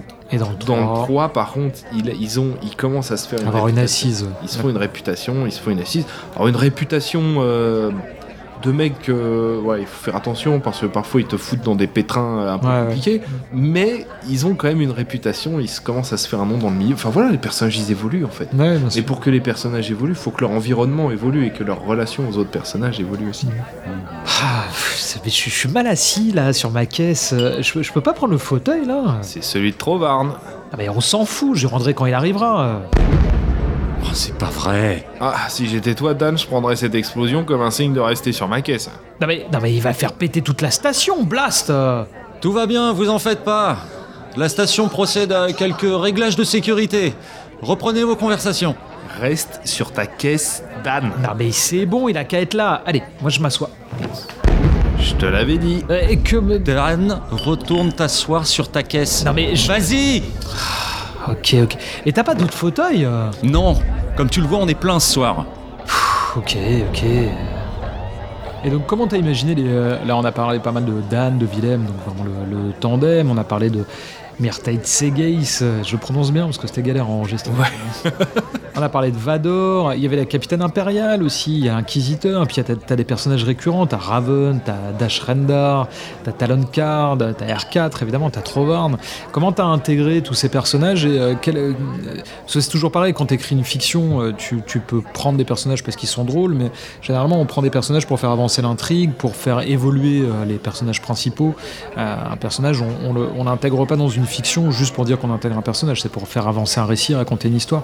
Où est-ce que tu voulais t'arrêter, où est-ce que tu voulais commencer? Est-ce que c'était, parce qu'il y en a beaucoup hein, des persos dans, dans ta fiction, euh, est-ce que c'était une idée de départ qui était précise?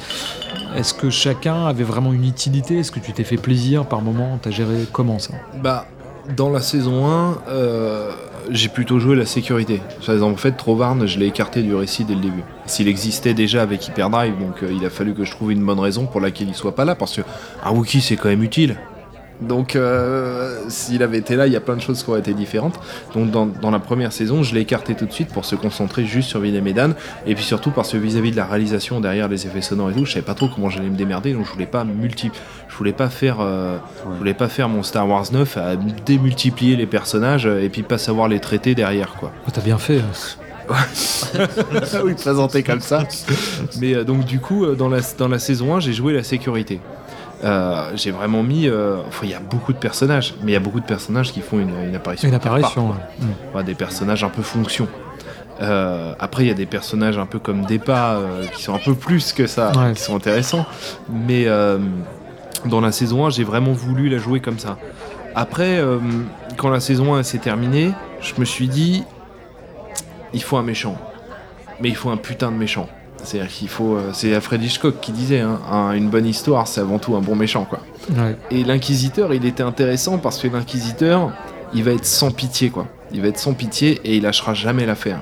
Et en même temps, c'est quelqu'un de colérique qui va faire des erreurs parce qu'il a la rage. Et quand on a la rage, on est quand même un peu plus con que quand on prend le temps de réfléchir à la situation. Et en même temps, euh, il maîtrise la force, il maîtrise les côtés obscurs de la force, et puis c'est un officier, il a toute, toute une clique de soldats et tout, machin, donc c'est un ennemi super puissant. Du coup, ça m'a permis de rajouter des personnages du côté de Willem et Dan pour rééquilibrer un peu le jeu, ouais, et même malgré ces personnages-là, enfin, bah, l'Inquisiteur et puis son vaisseau amiral euh, et toute la clique de chasseurs et de troopers, euh, bah, t'as beau avoir des copains, euh, y... c'est quand même une sacrée menace, quoi. Et qui était en plus euh, super bien interprété, que t'as super bien interprété. Merci. Quoi. L'Inquisiteur, euh, il est super intéressant parce que au début, un inqui- l'Inquisiteur, il a été créé euh, pendant la purge Jedi pour s'occuper euh, des Jedi qui traînaient. Parce que Dark Vador, il a autre chose à foutre, c'est un homme occupé, tu vois. Euh, sauf que là, on arrive euh, à l'époque plus ou moins de l'Empire Contre-Attaque. Des Jedi, on n'en a pas vu la queue depuis quinze ans. Du coup, les Inquisiteurs, ils sont, ils sont plus rien, ils sont, leur, leur boulot est un peu vide de sens. Et là, tu le vois... Euh, le mec, il tombe, sur un, il tombe sur un sabre laser. Voilà, là, il est sur Kashyyyk, et son boulot, euh, c'est de veiller à ce que le nouveau le M O F, donc le nouveau gouverneur de Kashyyyk, euh, il arrive dans son bureau tranquille, quoi. Donc, il sert plus à rien, quoi. Il s'ennuie, et là, en pleine, euh, en pleine escarmouche d'attaque de Wookiee et tout, il tombe sur un mec avec un sabre laser, tu vois. Ce qui fait qu'en fait, le fait que Willem, il sorte le sabre pour, euh, pour désactiver un tank et tout, ça redonne instantanément du sens à la vie de l'Inquisiteur. Et du coup, là... tu sais qu'il lâchera pas en fait, il lâchera jamais. Ensuite, ils vont finir par tomber sur Willem et Dan et il va se rendre compte qu'en fait, c'est pas du tout des Jedi quoi, c'est des mecs qui ont trouvé un sabre. Du coup, il est déçu et en même temps, il se met instantanément à les sous-estimer.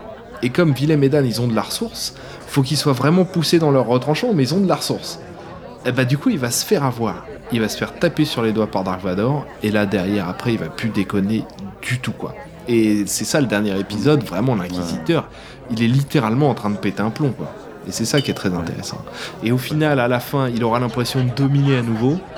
Il va baisser sa garde. Ah, et c'est ça, là c'est... qu'il va se faire avoir. C'est... Ça, c'est le côté orgueilleux du personnage. Hein. Je suis quand même pas n'importe qui, je suis un inquisiteur. Voilà, c'est ça. T'es... Alors, T'es il un... est précieux, il, mé... il... il méprise un peu. Euh, c'est un... c'est... Je sais plus comment est-ce que tu me l'avais, euh... je sais plus comment est-ce que tu me l'avais euh, décrit, ça. Limite, ils existent quasiment pas, les mecs. C'est, euh... écoute, euh... je te demande pas, je t'informe que là, je vais t'arracher les bras. Parce ouais, que voilà, c'est comme c'est ça, ça parce que euh, je suis même pas en train de te menacer. Je vais faire vite, je, parce je, je que en fait. Et puis, voilà, et puis je vais faire vite parce que j'ai un rendez-vous. Toi, je vais, ouais, voilà, j'ai piscine, faut que j'y aille, donc maintenant je vais te tuer. Voilà, c'est fait. Bon.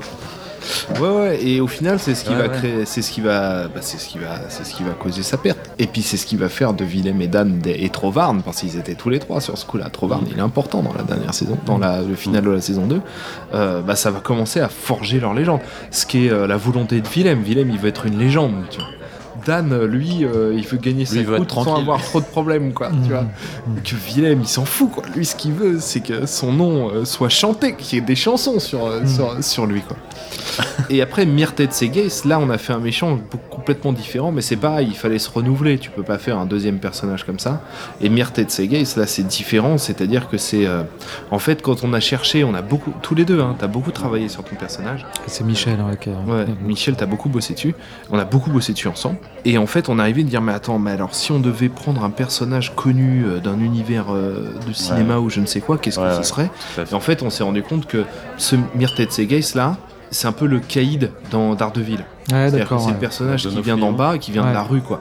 C'est celui qui cassait, qui cassait des genoux pour la mafia en petite frappe. Et qui est monté en grade. Qui est monté et qui est devenu le patron.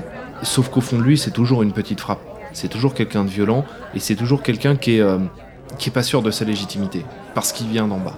Du coup, c'est quelqu'un qui veut absolument être respecté. Et du coup, il est respecté par la terreur, parce qu'il est balèze et que c'est plus facile d'être respecté en cassant des gueules qu'en étant un bon manager. d'où, la, d'où toute la, tout le côté un peu théâtral. Voilà, le, le, le, le mec ressort son, ressort son papier, il déroule à peu près le même truc parce qu'il sait comment ça va se finir. C'est bon, c'est la sécurité. Et puis ça va me permettre de continuer à, à, asseoir, le, à asseoir ma position auprès des gens qui connaissent juste mon nom, tu vois. Voilà, c'est ça, c'est-à-dire qu'il en fait des caisses et en même temps il veut, euh, voilà, il veut être grandiloquent et puis il veut faire souffrir les gens qui l'ont eu parce que euh, ça va faire peur à tous les autres, quoi. Mmh. Et euh, c'est un personnage super intéressant aussi. Mmh. Ouais, t'as, t'as, t'as d'autres personnages récurrents qui sont hyper intéressants, t'as Raven. Ah ouais, euh, Raven, moi ouais, j'adore. Dash Rendar, euh, Talon Karrde et tout, c'est des personnages aussi qui, sont, qui ont leur importance, hein, finalement, au, au cours des trois saisons.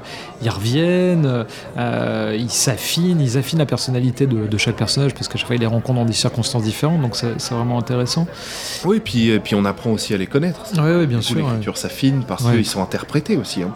C'est ça, la première fois qu'un personnage t'écrit un personnage, la première fois qu'il est interprété, ça lui donne tout de suite du corps.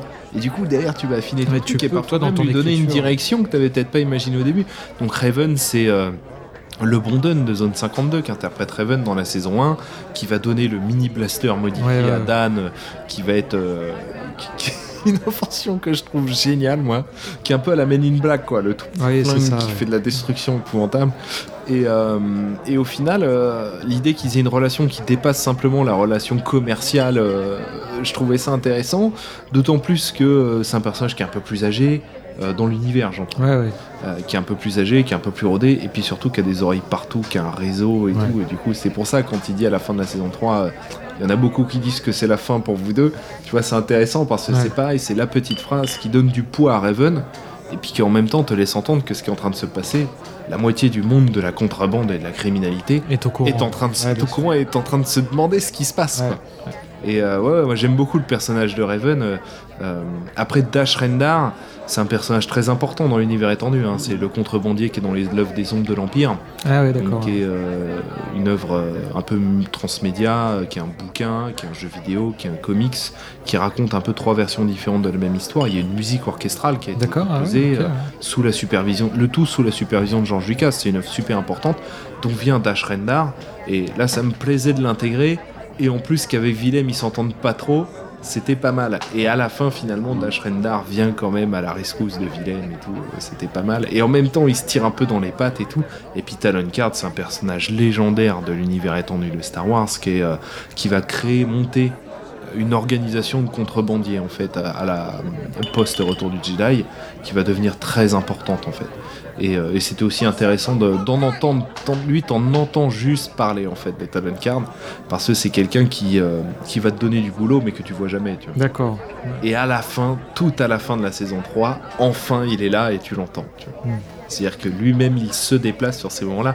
Donc tout ça, ouais, c'est des personnages super intéressants. Moi, c'est des personnages que j'aime bien. Et après, c'est des personnages que j'ai placés là, Dash Rendar et Talon Karrde, parce que c'est des personnages que j'aime. Que toi, t'aimes bien et que j'ai vraiment envie de voir. Tout comme il y en a un euh, qui s'appelle Kyle Katarn, qui est le personnage que tu mmh. joues dans les Jedi Knight. Ouais. Et c'est, c'est Kyle Katarn. Ah oui, exact. Et il y a eu plusieurs bouquins sur Kyle ouais, Katarn ouais. qui sont sortis aux U S, qui n'ont jamais été traduits en France. Euh, mais c'est un personnage qui est adoré des fans euh, qui ont déjà joué à Jedi Knight ou qui ont déjà eu ses ouais, ouais. Donc je trouve que c'est aussi intéressant que tout à la fin de la saison trois t'entendre Kyle Katarn arriver ouais.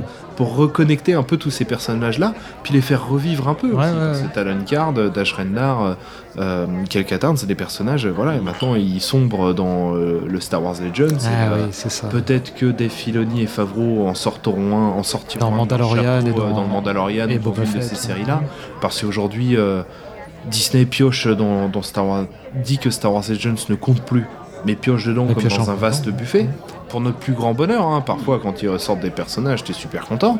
Quand ils sortent le Grand Amiral Throne qu'on devrait avoir dans la série Ahsoka, ça va être génial. Ouais. Mais euh, en même temps, ça les réécrit complètement, ça les réinvente, et c'est plus finalement les personnages ouais, qu'on a connus et qu'on ouais, a aimés. Dans les Chroniques Galactiques, c'est bien ces personnages-là. C'est bien ceux que tu connais, c'est vraiment ceux-là. Ancrés dans les années quatre-vingt-dix deux mille. Voilà, c'est ça. C'est les personnages euh, des romans que t'as lus euh, euh, sous ta couette quand t'étais gamin. Bah, c'est ces personnages-là.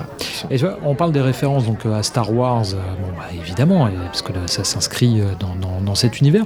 Mais moi, j'ai repéré des références qui sont hors Star Wars. Moi, j'en ai une en tête dans la première saison, dans des égouts. On en avait pas mal parlé de cette séquence euh, que moi, j'adorais, parce que je suis un fan du, du, des films de... de laquelle elle est tirée. Euh, je parle d'Aliens, bien sûr. Ah ouais, on est tous ouais, les deux dans, ouais, le, ouais. dans le, les dans égouts, égouts, et voilà, qu'il y a des, des aliens qui nous suivent. D'ailleurs, je crois que tu as utilisé des vrais cris d'aliens. Ouais, c'est, hein, les, c'est, ouais. les voix de la, de la, c'est les voix des aliens de, de Cameron. De Cameron, génial, quoi. Et, euh, et ouais. mixé avec, pour le moment où ils attaquent tous en même temps, des, des, des attaques d'arachnides de Starship. Ah, génial. Là, j'ai mis les deux, les deux films qu'on kiffe. Hein. Ouais, et en fait, c'est, euh, ouais, c'est quand, quand t'entends des cris épars, c'est ouais, les aliens. Et quand ça charge, ah, c'est, génial, les arachnides, c'est les arachnides. En fait, les... Et justement, t'as, t'as essayé de... Bah là, on a deux exemples. Alors, c'est, bon, bien sûr, c'est pas frontal hein, dans, le, dans, le, dans la série, dans, le, dans cette série audio. Mais t'as, t'as mis d'autres influences, j'imagine, parce que toi, on se connaît bien, donc je sais que t'as... T'aimes énormément de choses, pas que Star Wars, t'es pas monomaniaque un peu quand même, mais pas que monomaniaque Star Wars. Euh, tu as mis d'autres choses un petit peu dans cette série, ouais. des influences que toi tu voulais mettre en avant, que tu voulais euh... utiliser pour, pour toi, pour t'amuser. Hein. Ouais, bah il y a, y a, je dirais, une trentaine de refs à d'autres œuvres que Star Wars par saison, en fait, que ce soit dans les effets sonores ou dans les dialogues. C'est-à-dire qu'il y a des références à Futurama. Il y a des références aux Simpsons aussi. Moi, j'adore le travail de Matt Groening. Euh, ouais. J'en ai ajouté pas mal. Il euh, y a même euh, un moment où il y a une réplique euh, qui vient de Kaamelott. Un moment entre deux personnages ouais. que j'ai intégré de, d'Astier. Euh, ouais, ouais, il y a énormément de choses. Et puis, il y a énormément de références. Il euh, y a des références à Judge Dredd. Il euh, y, a, y a même des effets sonores euh, que j'ai empruntés euh, d'un vieux jeu vidéo qui s'appelait Dredd versus. Death. Je sais pas si t'as joué, Michel. Waouh. Un F P S où tu joues le Judge Dredd, quoi. Ah ouais ah ouais. Ah, et qui, était, qui a été un four terrible à l'époque, et qui était pas... Euh, qui était oui, absolument pas ouais. une révolution technique ou quoi que ce soit à l'époque, hein, mais ouais, qui est ouais. sorti de nulle part, comme ça. Et euh, que, j'avais, que je m'étais bien éclaté. Il y a quelques effets sonores que, je, que j'ai intégrés aussi de, de, de ce jeu. Et euh, ouais, ouais, bien sûr, c'est ultra référencé. Et... Euh, non, et ton a... amour des bottes. Ouais. Non, non, il y a, y, a, y, a, y a plein de choses, il y a... Effectivement, il y a du Alien, il y a du Starship Troopers, même il y a du Starship Troopers dans certaines répliques des Stormtroopers. Hein. Il y a, ouais. il y a aussi dans le fait que beaucoup dans les dialogues des personnages, en fait. Parce que finalement, les personnages, même parfois, tu vas avoir des dialogues entre deux Stormtroopers qui vont être là. Il euh, a déjà été visité ce vaisseau ou pas ? J'en sais rien, moi, on me dit rien à moi, et cetera. Ça, ça vient. Alors, du coup, là, j'en parle et je suis comme un con parce que j'ai plus la ref de d'où ça vient, mais ça, je l'ai, je l'ai... ça vient d'un film, ça vient d'un film que j'en bourrais chez moi, je sais plus lequel, où le mec se plaint d'être, tu vois, le, le mec pas du tout impliqué dans son taf. C'est-à-dire qu'on lui a sans doute dit, mais pff, oh, moi, on me dit rien, de toute façon, moi, tout le monde s'en fout de mon petit cas dans le travail et tout, tu vois. Et donc, euh, bah voilà, depuis la saison un, donc trois ans, euh, combien d'écoutes là ? Alors attends, je vais te dire ça en direct. Je sors mon datapad et je te dis les Chroniques Galactiques, combien d'écoutes ? Alors les écoutes, souvent, les podcasts sont très discrets sur le nombre ouais, ouais. Enfin, je, toi, je tu le dis, pas, toi. Moi, je m'en fous, en fait. Enfin, je ne ouais, comprends ouais. pas pourquoi on est discret. Je sais pas trop, si ça se trouve, je fais une connerie, hein, mais... Euh, six cent huit mille cinq cent quatre-vingt-quinze ah ouais, écoutes. C'est... Excellent, bravo. Aujourd'hui. Bravo, Bravo nous. Non mais ça, mais faut, enfin euh, ça c'est, ça nous appartient plus en fait. C'est, tu lances ça et puis les gens ils écoutent, ils kiffent ou ils kiffent pas. D'ailleurs, il y en a parfois qui sont pas contents. Ça fait mais, super euh, plaisir que ça fasse plaisir en fait. Mais voilà, c'est cool, c'est cool parce que l'idée c'est, en fait, l'idée des Chroniques Galactiques, c'est de faire la fiction audio que j'aurais voulu écouter. Ouais, c'est ça, ouais, exactement. Et cette fiction audio, elle n'existait pas. Alors, elle existera peut-être, hein, là, euh, Lucasfilm est en train de préparer des fictions audio euh, relatifs à son projet de la Haute République et tout. Euh. Mais c'est, c'est toi qui les écris, du coup, ils t'ont engagé ou pas hein ? Non, ils m'ont pas engagé, non. Non, non, non. C'est, ça va arriver. Mais ils m'ont pas attaqué en justice. C'est déjà pas mal. C'est un bon compromis. C'est déjà pas mal. euh, non, l'idée, voilà, y a, ça n'existait pas. Et, euh, enfin, en tout cas, moi, de ma fenêtre, j'ai jamais trouvé. Donc euh, voilà, je, du coup on l'a fait. Ça c'est fait. C'est cool. Bon, et du coup toi tu vas pas t'arrêter là, tu fais quoi après là ? Alors, il y a plein de choses. Déjà, les Chroniques Galactiques, euh, ceux qui ont écouté la saison trois le savent, on a ouvert énormément de portes exprès pour faire soit une saison quatre, soit une saison zéro, voire même Tatooine. Une prélogie quoi. Ouais. Alors Tatooine, mais euh, tout simplement la, la rencontre entre Ville et Médane. Ouais ouais. Parce que ça fait dix ans qu'ils ne se sont pas vus, quoi, saison un démarre. Mais ils se connaissent par cœur, en fait. Ouais, c'est ça. C'est, ça laisse penser une relation qui a duré, quoi. Qu'est-ce qui s'est passé avant, quoi ? Qu'est-ce qui s'est passé ? Pourquoi ouais. il y a eu rupture et dix ouais, ans, ouais, ils ne se sont pas vus. Et surtout, qu'est-ce qu'ils ont vécu ensemble pendant ouais. des années ? Et, et là-dessus, il y a énormément de choses à faire. Ah bah, c'est un, un tapis rouge, là. Et sur une saison quatre, il y a énormément de choses à faire aussi. Ouais, parce ouais. qu'il y a énormément de portes qui ont été ouvertes, que ce soit pour Willem, que ce soit pour Dan, euh, que ce soit pour tout ce qui peut se passer après. Parce qu'en plus, ça peut, tu vois, une saison quatre, elle peut démarrer juste après, mais elle peut démarrer trois à quatre ans après, quoi. On a, on a ouvert exprès, j'ai ouvert exprès énormément de portes en fait. Et, et justement la porte tu la fermes pas là à une future saison, euh, à une suite, une prélogie ou à continuer sur cet univers. Je sais pas encore dans quelle direction je vais aller. Moi je voulais boucler la saison trois. La saison un, le, le récit il est venu tout seul. Je me suis mis à écrire et c'est venu. La saison deux, je sais pas si tu te souviens quand on était en train d'éplucher justement le premier jet de la saison un, je t'avais dit la saison deux je sais déjà ce que je ouais, ouais, ouais. La saison deux elle est venue tout de suite direct. La saison trois, j'ai eu beaucoup plus de mal à l'écrire parce que je me suis mis un peu trop de pression déjà. Ouais, ouais, ouais. Euh, parce que euh, je recevais euh, au moins un message par semaine sur alors la saison trois et tout, machin, et un message par semaine. Euh, bah ouais, non, non, bien sûr. Ça ouais, fait ouais, qu'on est constamment en train de te relancer, quoi. Bien sûr. Hein. Et je me suis mis un peu trop la pression, ça j'en tire bonne leçon. Mais euh, surtout, euh, là, j'ai voulu écrire un personnage original et puis j'ai voulu dé- développer euh, dans les codes de Star Wars le propre univers de la fiction.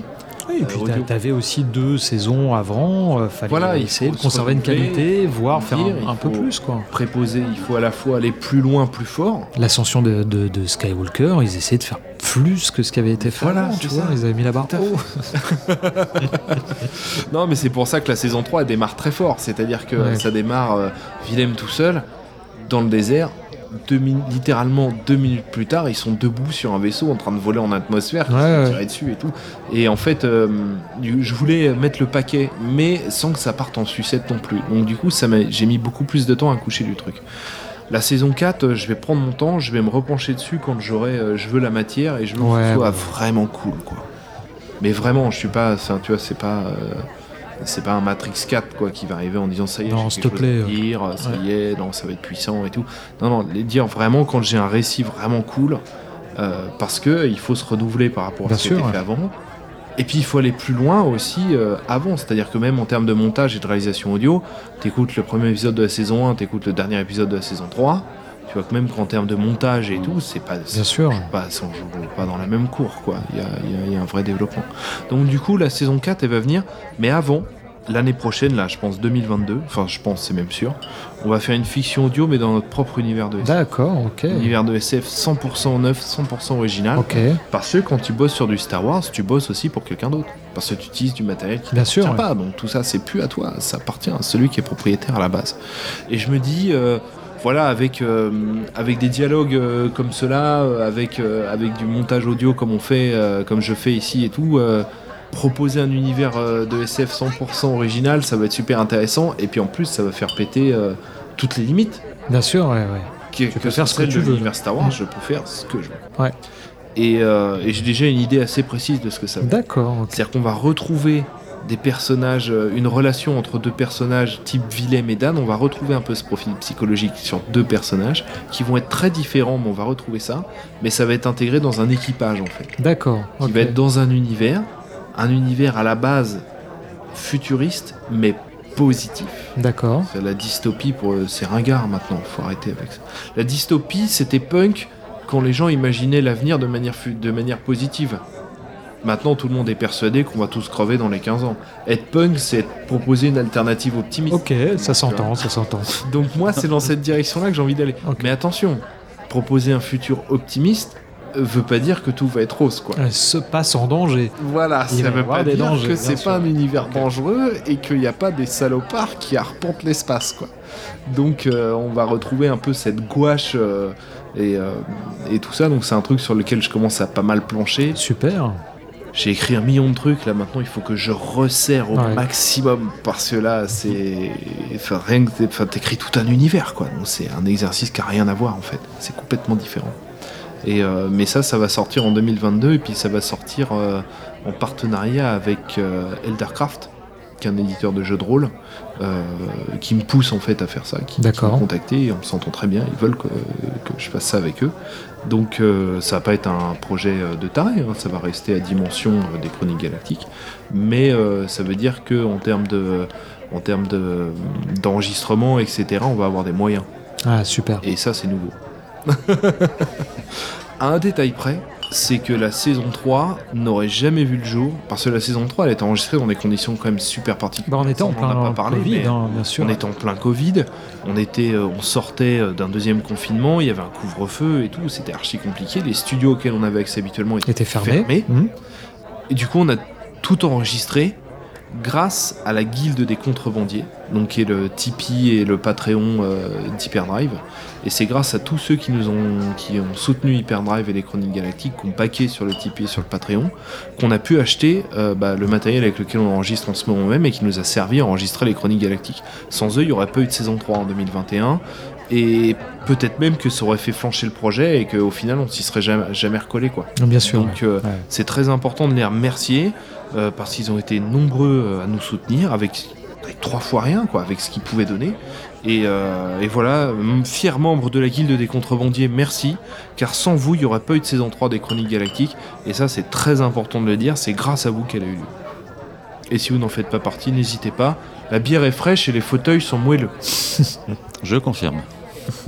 Et vous, messieurs, parce que moi je parle, je parle, mais vous, comment est-ce que vous avez vécu euh, cette aventure, parce que vous êtes dedans, c'est trois ans, de, c'est trois ans pour vous aussi, hein. Bah, c'était bien mortel, Willem, déjà. Moi, je te remercie énormément de m'avoir fait participer à ces Chroniques Galactiques. Moi, j'ai, j'ai vraiment pris énormément de plaisir à jouer à Dan. De toute façon, ça se sentait, je pense. Hein. Et puis, on s'est vraiment bien marré pendant ces enregistrements. Et c'était une aventure super. Euh, tu le sais, moi, c'est une, un format auquel je suis attaché aussi. Ce vieux format qui est désuet, hein, la fiction audio. D'ailleurs, on en avait pas mal parlé tous les deux avant, euh, euh, le, le, avant même que tu commences à écrire la première saison. De ces formats un peu désuets mmh. euh, qui sont passés à la trappe et puis qui étaient si importants dans les années euh, quarante, cinquante, avant même le, l'avènement du cinéma et de la télévision. Donc c'est un format, je trouve, qui est extrêmement noble et puis qui est hyper intéressant. Donc moi j'ai kiffé, moi j'ai kiffé de voir un peu euh, toutes ces phases d'écriture, d'enregistrement euh, dans les coulisses, de voir ce projet mûrir, de recevoir tes scripts euh, les uns après les autres, qui étaient vraiment bien foutus. Et euh, pour le coup, moi, je t'ai vu progresser en plus pendant trois ans sur le, l'écriture. Je que tout ça s'est affiné. Puis voilà, puis moi de, de faire ça avec vous, les copains de Zone cinquante-deux, c'était vraiment que du, que du kiff. Euh, voilà, ça s'entend sur les bêtisiers, je pense, à chaque ouais. fois, qu'on s'est bien marré. Encore, hein, les bêtisiers, on a, ouais. on a écrémé. Hein. Il y avait beaucoup, il y avait, j'avais une quantité de rage. Ah bon, on, a, on, a raconté des, on, a, on a raconté des conneries. Non, c'était vraiment un gros kiff euh, du début à la fin. Moi, c'est une, je, j'ai réécouté à chaque fois, hein, évidemment, euh, toute le, tous les épisodes qu'on a enregistrés, montés. À chaque fois, c'est un, c'est un gros kiff. Et puis, j'ai surtout vu une série qui s'est affinée avec le temps, en fait. Avec une Parce qualité que ça, on l'a pas dit, mais toi, t'écris beaucoup. Oui, oui, moi j'écris aussi de mon côté. Ouais. Tu, es, tu publies, tu as une maison d'édition, une Zone cinquante-deux Édition. Oui, oui, moi je, je publie euh, des, des, des livres sur Zone cinquante-deux Édition, notamment la collection Carnage. Là, on en est à cinq bouquins, six bouquins. J'écris aussi. J'ai écrit six bouquins. Donc, euh, donc voilà, non mais c'est, c'est, c'est ça qui me, qui me plaît énormément. C'est dans ce vivier. Et puis j'ai édité Michel qui a écrit aussi pour Zone ouais. cinquante-deux. Donc euh, c'est vrai que cette connexion qu'il y a entre nous de, de, voilà, de, de personnes qui, qui faisons des choses ensemble, bah, je trouve ça génial. Parce que ça s'alimente finalement les uns avec les autres. Donc moi c'est un projet que j'adore, c'est un projet auquel j'ai vraiment adoré participer. Euh, voilà, des fois il y a des projets, t'as un peu, bon, tu le fais parce que c'est des potes, ou... mais là vraiment c'est un projet qui, qui m'a vraiment énormément pris, euh, enfin pour lequel je me suis pris énormément d'affection pendant ces trois ans. Donc j'en suis extrêmement content. C'était vraiment cool. Ouais, les, comment les, les fictions audio, ouais, déjà tout, bon, tout, pe, tout petit déjà. Pareil, on en, on, en, on en parlait tout à l'heure des quarante-cinq tours avec le, avec le gars qui te raconte l'histoire. Dominique Paturel. Hein. Je, je, j'en ai bouffé. J'avais, j'avais, pour te donner une idée, j'avais même récupéré un, un magnéto de ma frangine. Elle s'en était acheté un nouveau. Il y avait un micro et j'enregistrais le son des films. Je mettais le truc devant la télé pour enregistrer le truc et je me refaisais les bandes son, tu vois. Ah ça je l'ai fait ça avec euh, tu sais les petits enregistreurs de poche, les dictaphones. Je les dictaphones, je les fais, j'allais au cinéma avec un dictaphone quand j'étais pour écouter. Et j'ai enregistré Perdu dans l'espace. Tu sais le, wow. le long métrage avec Matt Leblanc, c'est le premier que j'ai enregistré. Excellent. Et donc ouais ouais, bon après euh, comme pas mal de gens, j'ai bouffé les Nullbuck. Bah ouais, ouais, les donjons ouais. De, les, les, les donjons de Nullbuck et compagnie entre à autres. L'époque où tu les téléchargeais un par un. Ouais.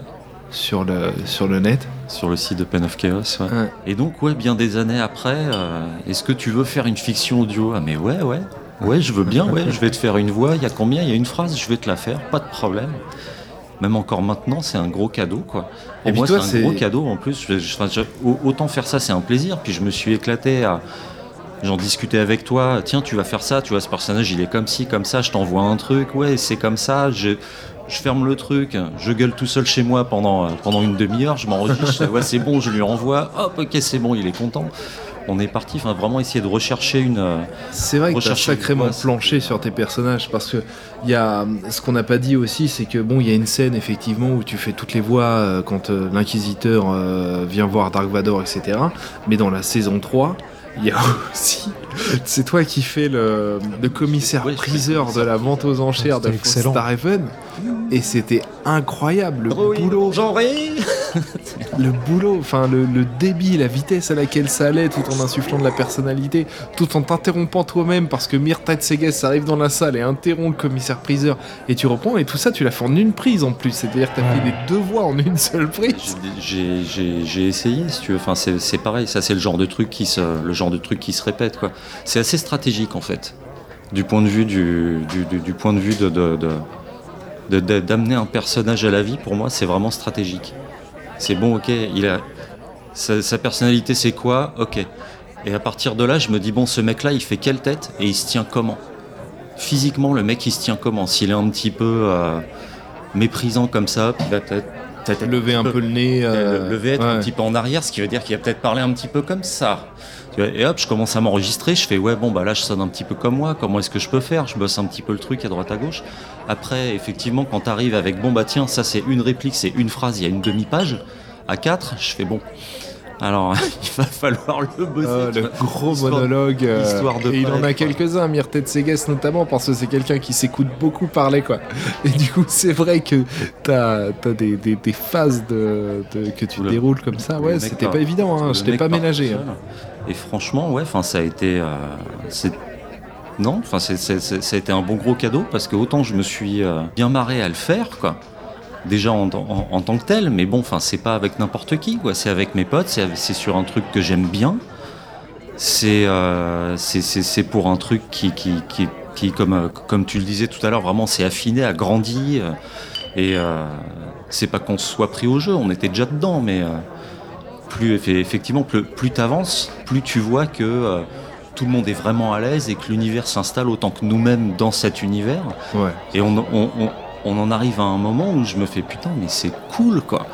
Ouais, et puis il euh, y a ça, c'est-à-dire que bon, nous on se connaissait déjà très bien, mais après on s'est mis à connaître nos personnages, à connaître la relation entre les personnages, et puis surtout aussi euh, enfin dès la saison un euh, les, les, les, les audiences moi m'ont beaucoup surpris. Je m'attendais à trente pour cent de ce qu'on a fait en fait dès la saison un, euh, et ces audiences là elles ont doublé sur chaque saison en fait, donc du coup on arrive à la fin à six cent mille téléchargements.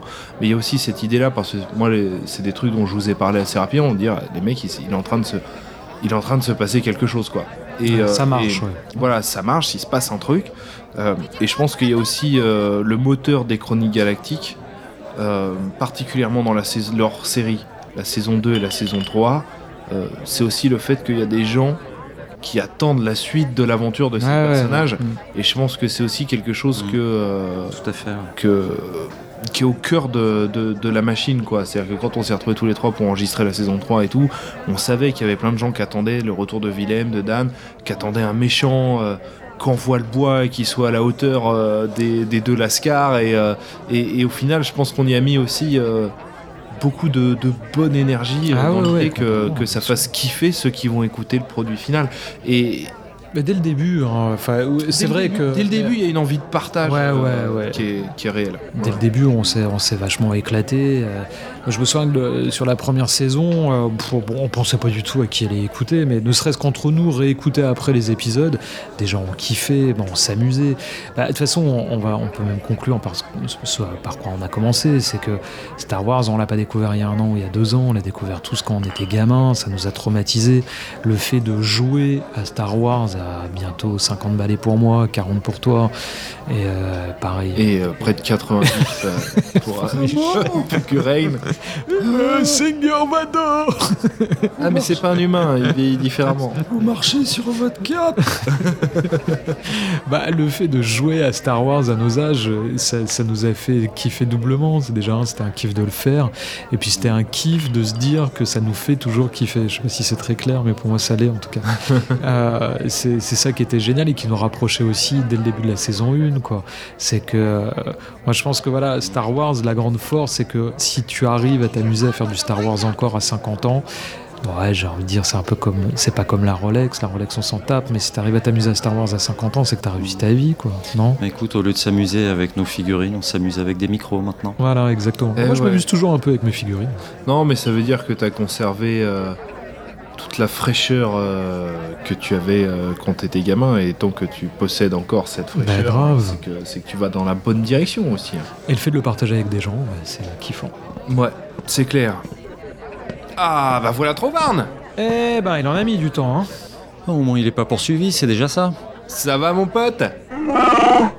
Tiens, on t'a gardé ta place. Pas vrai, Dan? Ouais, ouais, ouais. ouais. Qu'est-ce qu'il a dit? Que son nom n'était pas écrit dessus. Pfff.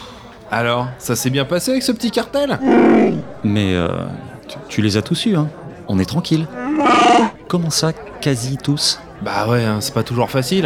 Non mais, non mais tu veux dire que t'en as laissé partir ? Mais ils vont vouloir venir se venger. Oh là là là là. Ah, sage précaution. Qu'est-ce qu'il a dit là ? Qu'il leur avait laissé une surprise. Blast. Les groupes de sécurité se déploient. Fausse alerte. Désactivation. Ouah, c'est chaud là.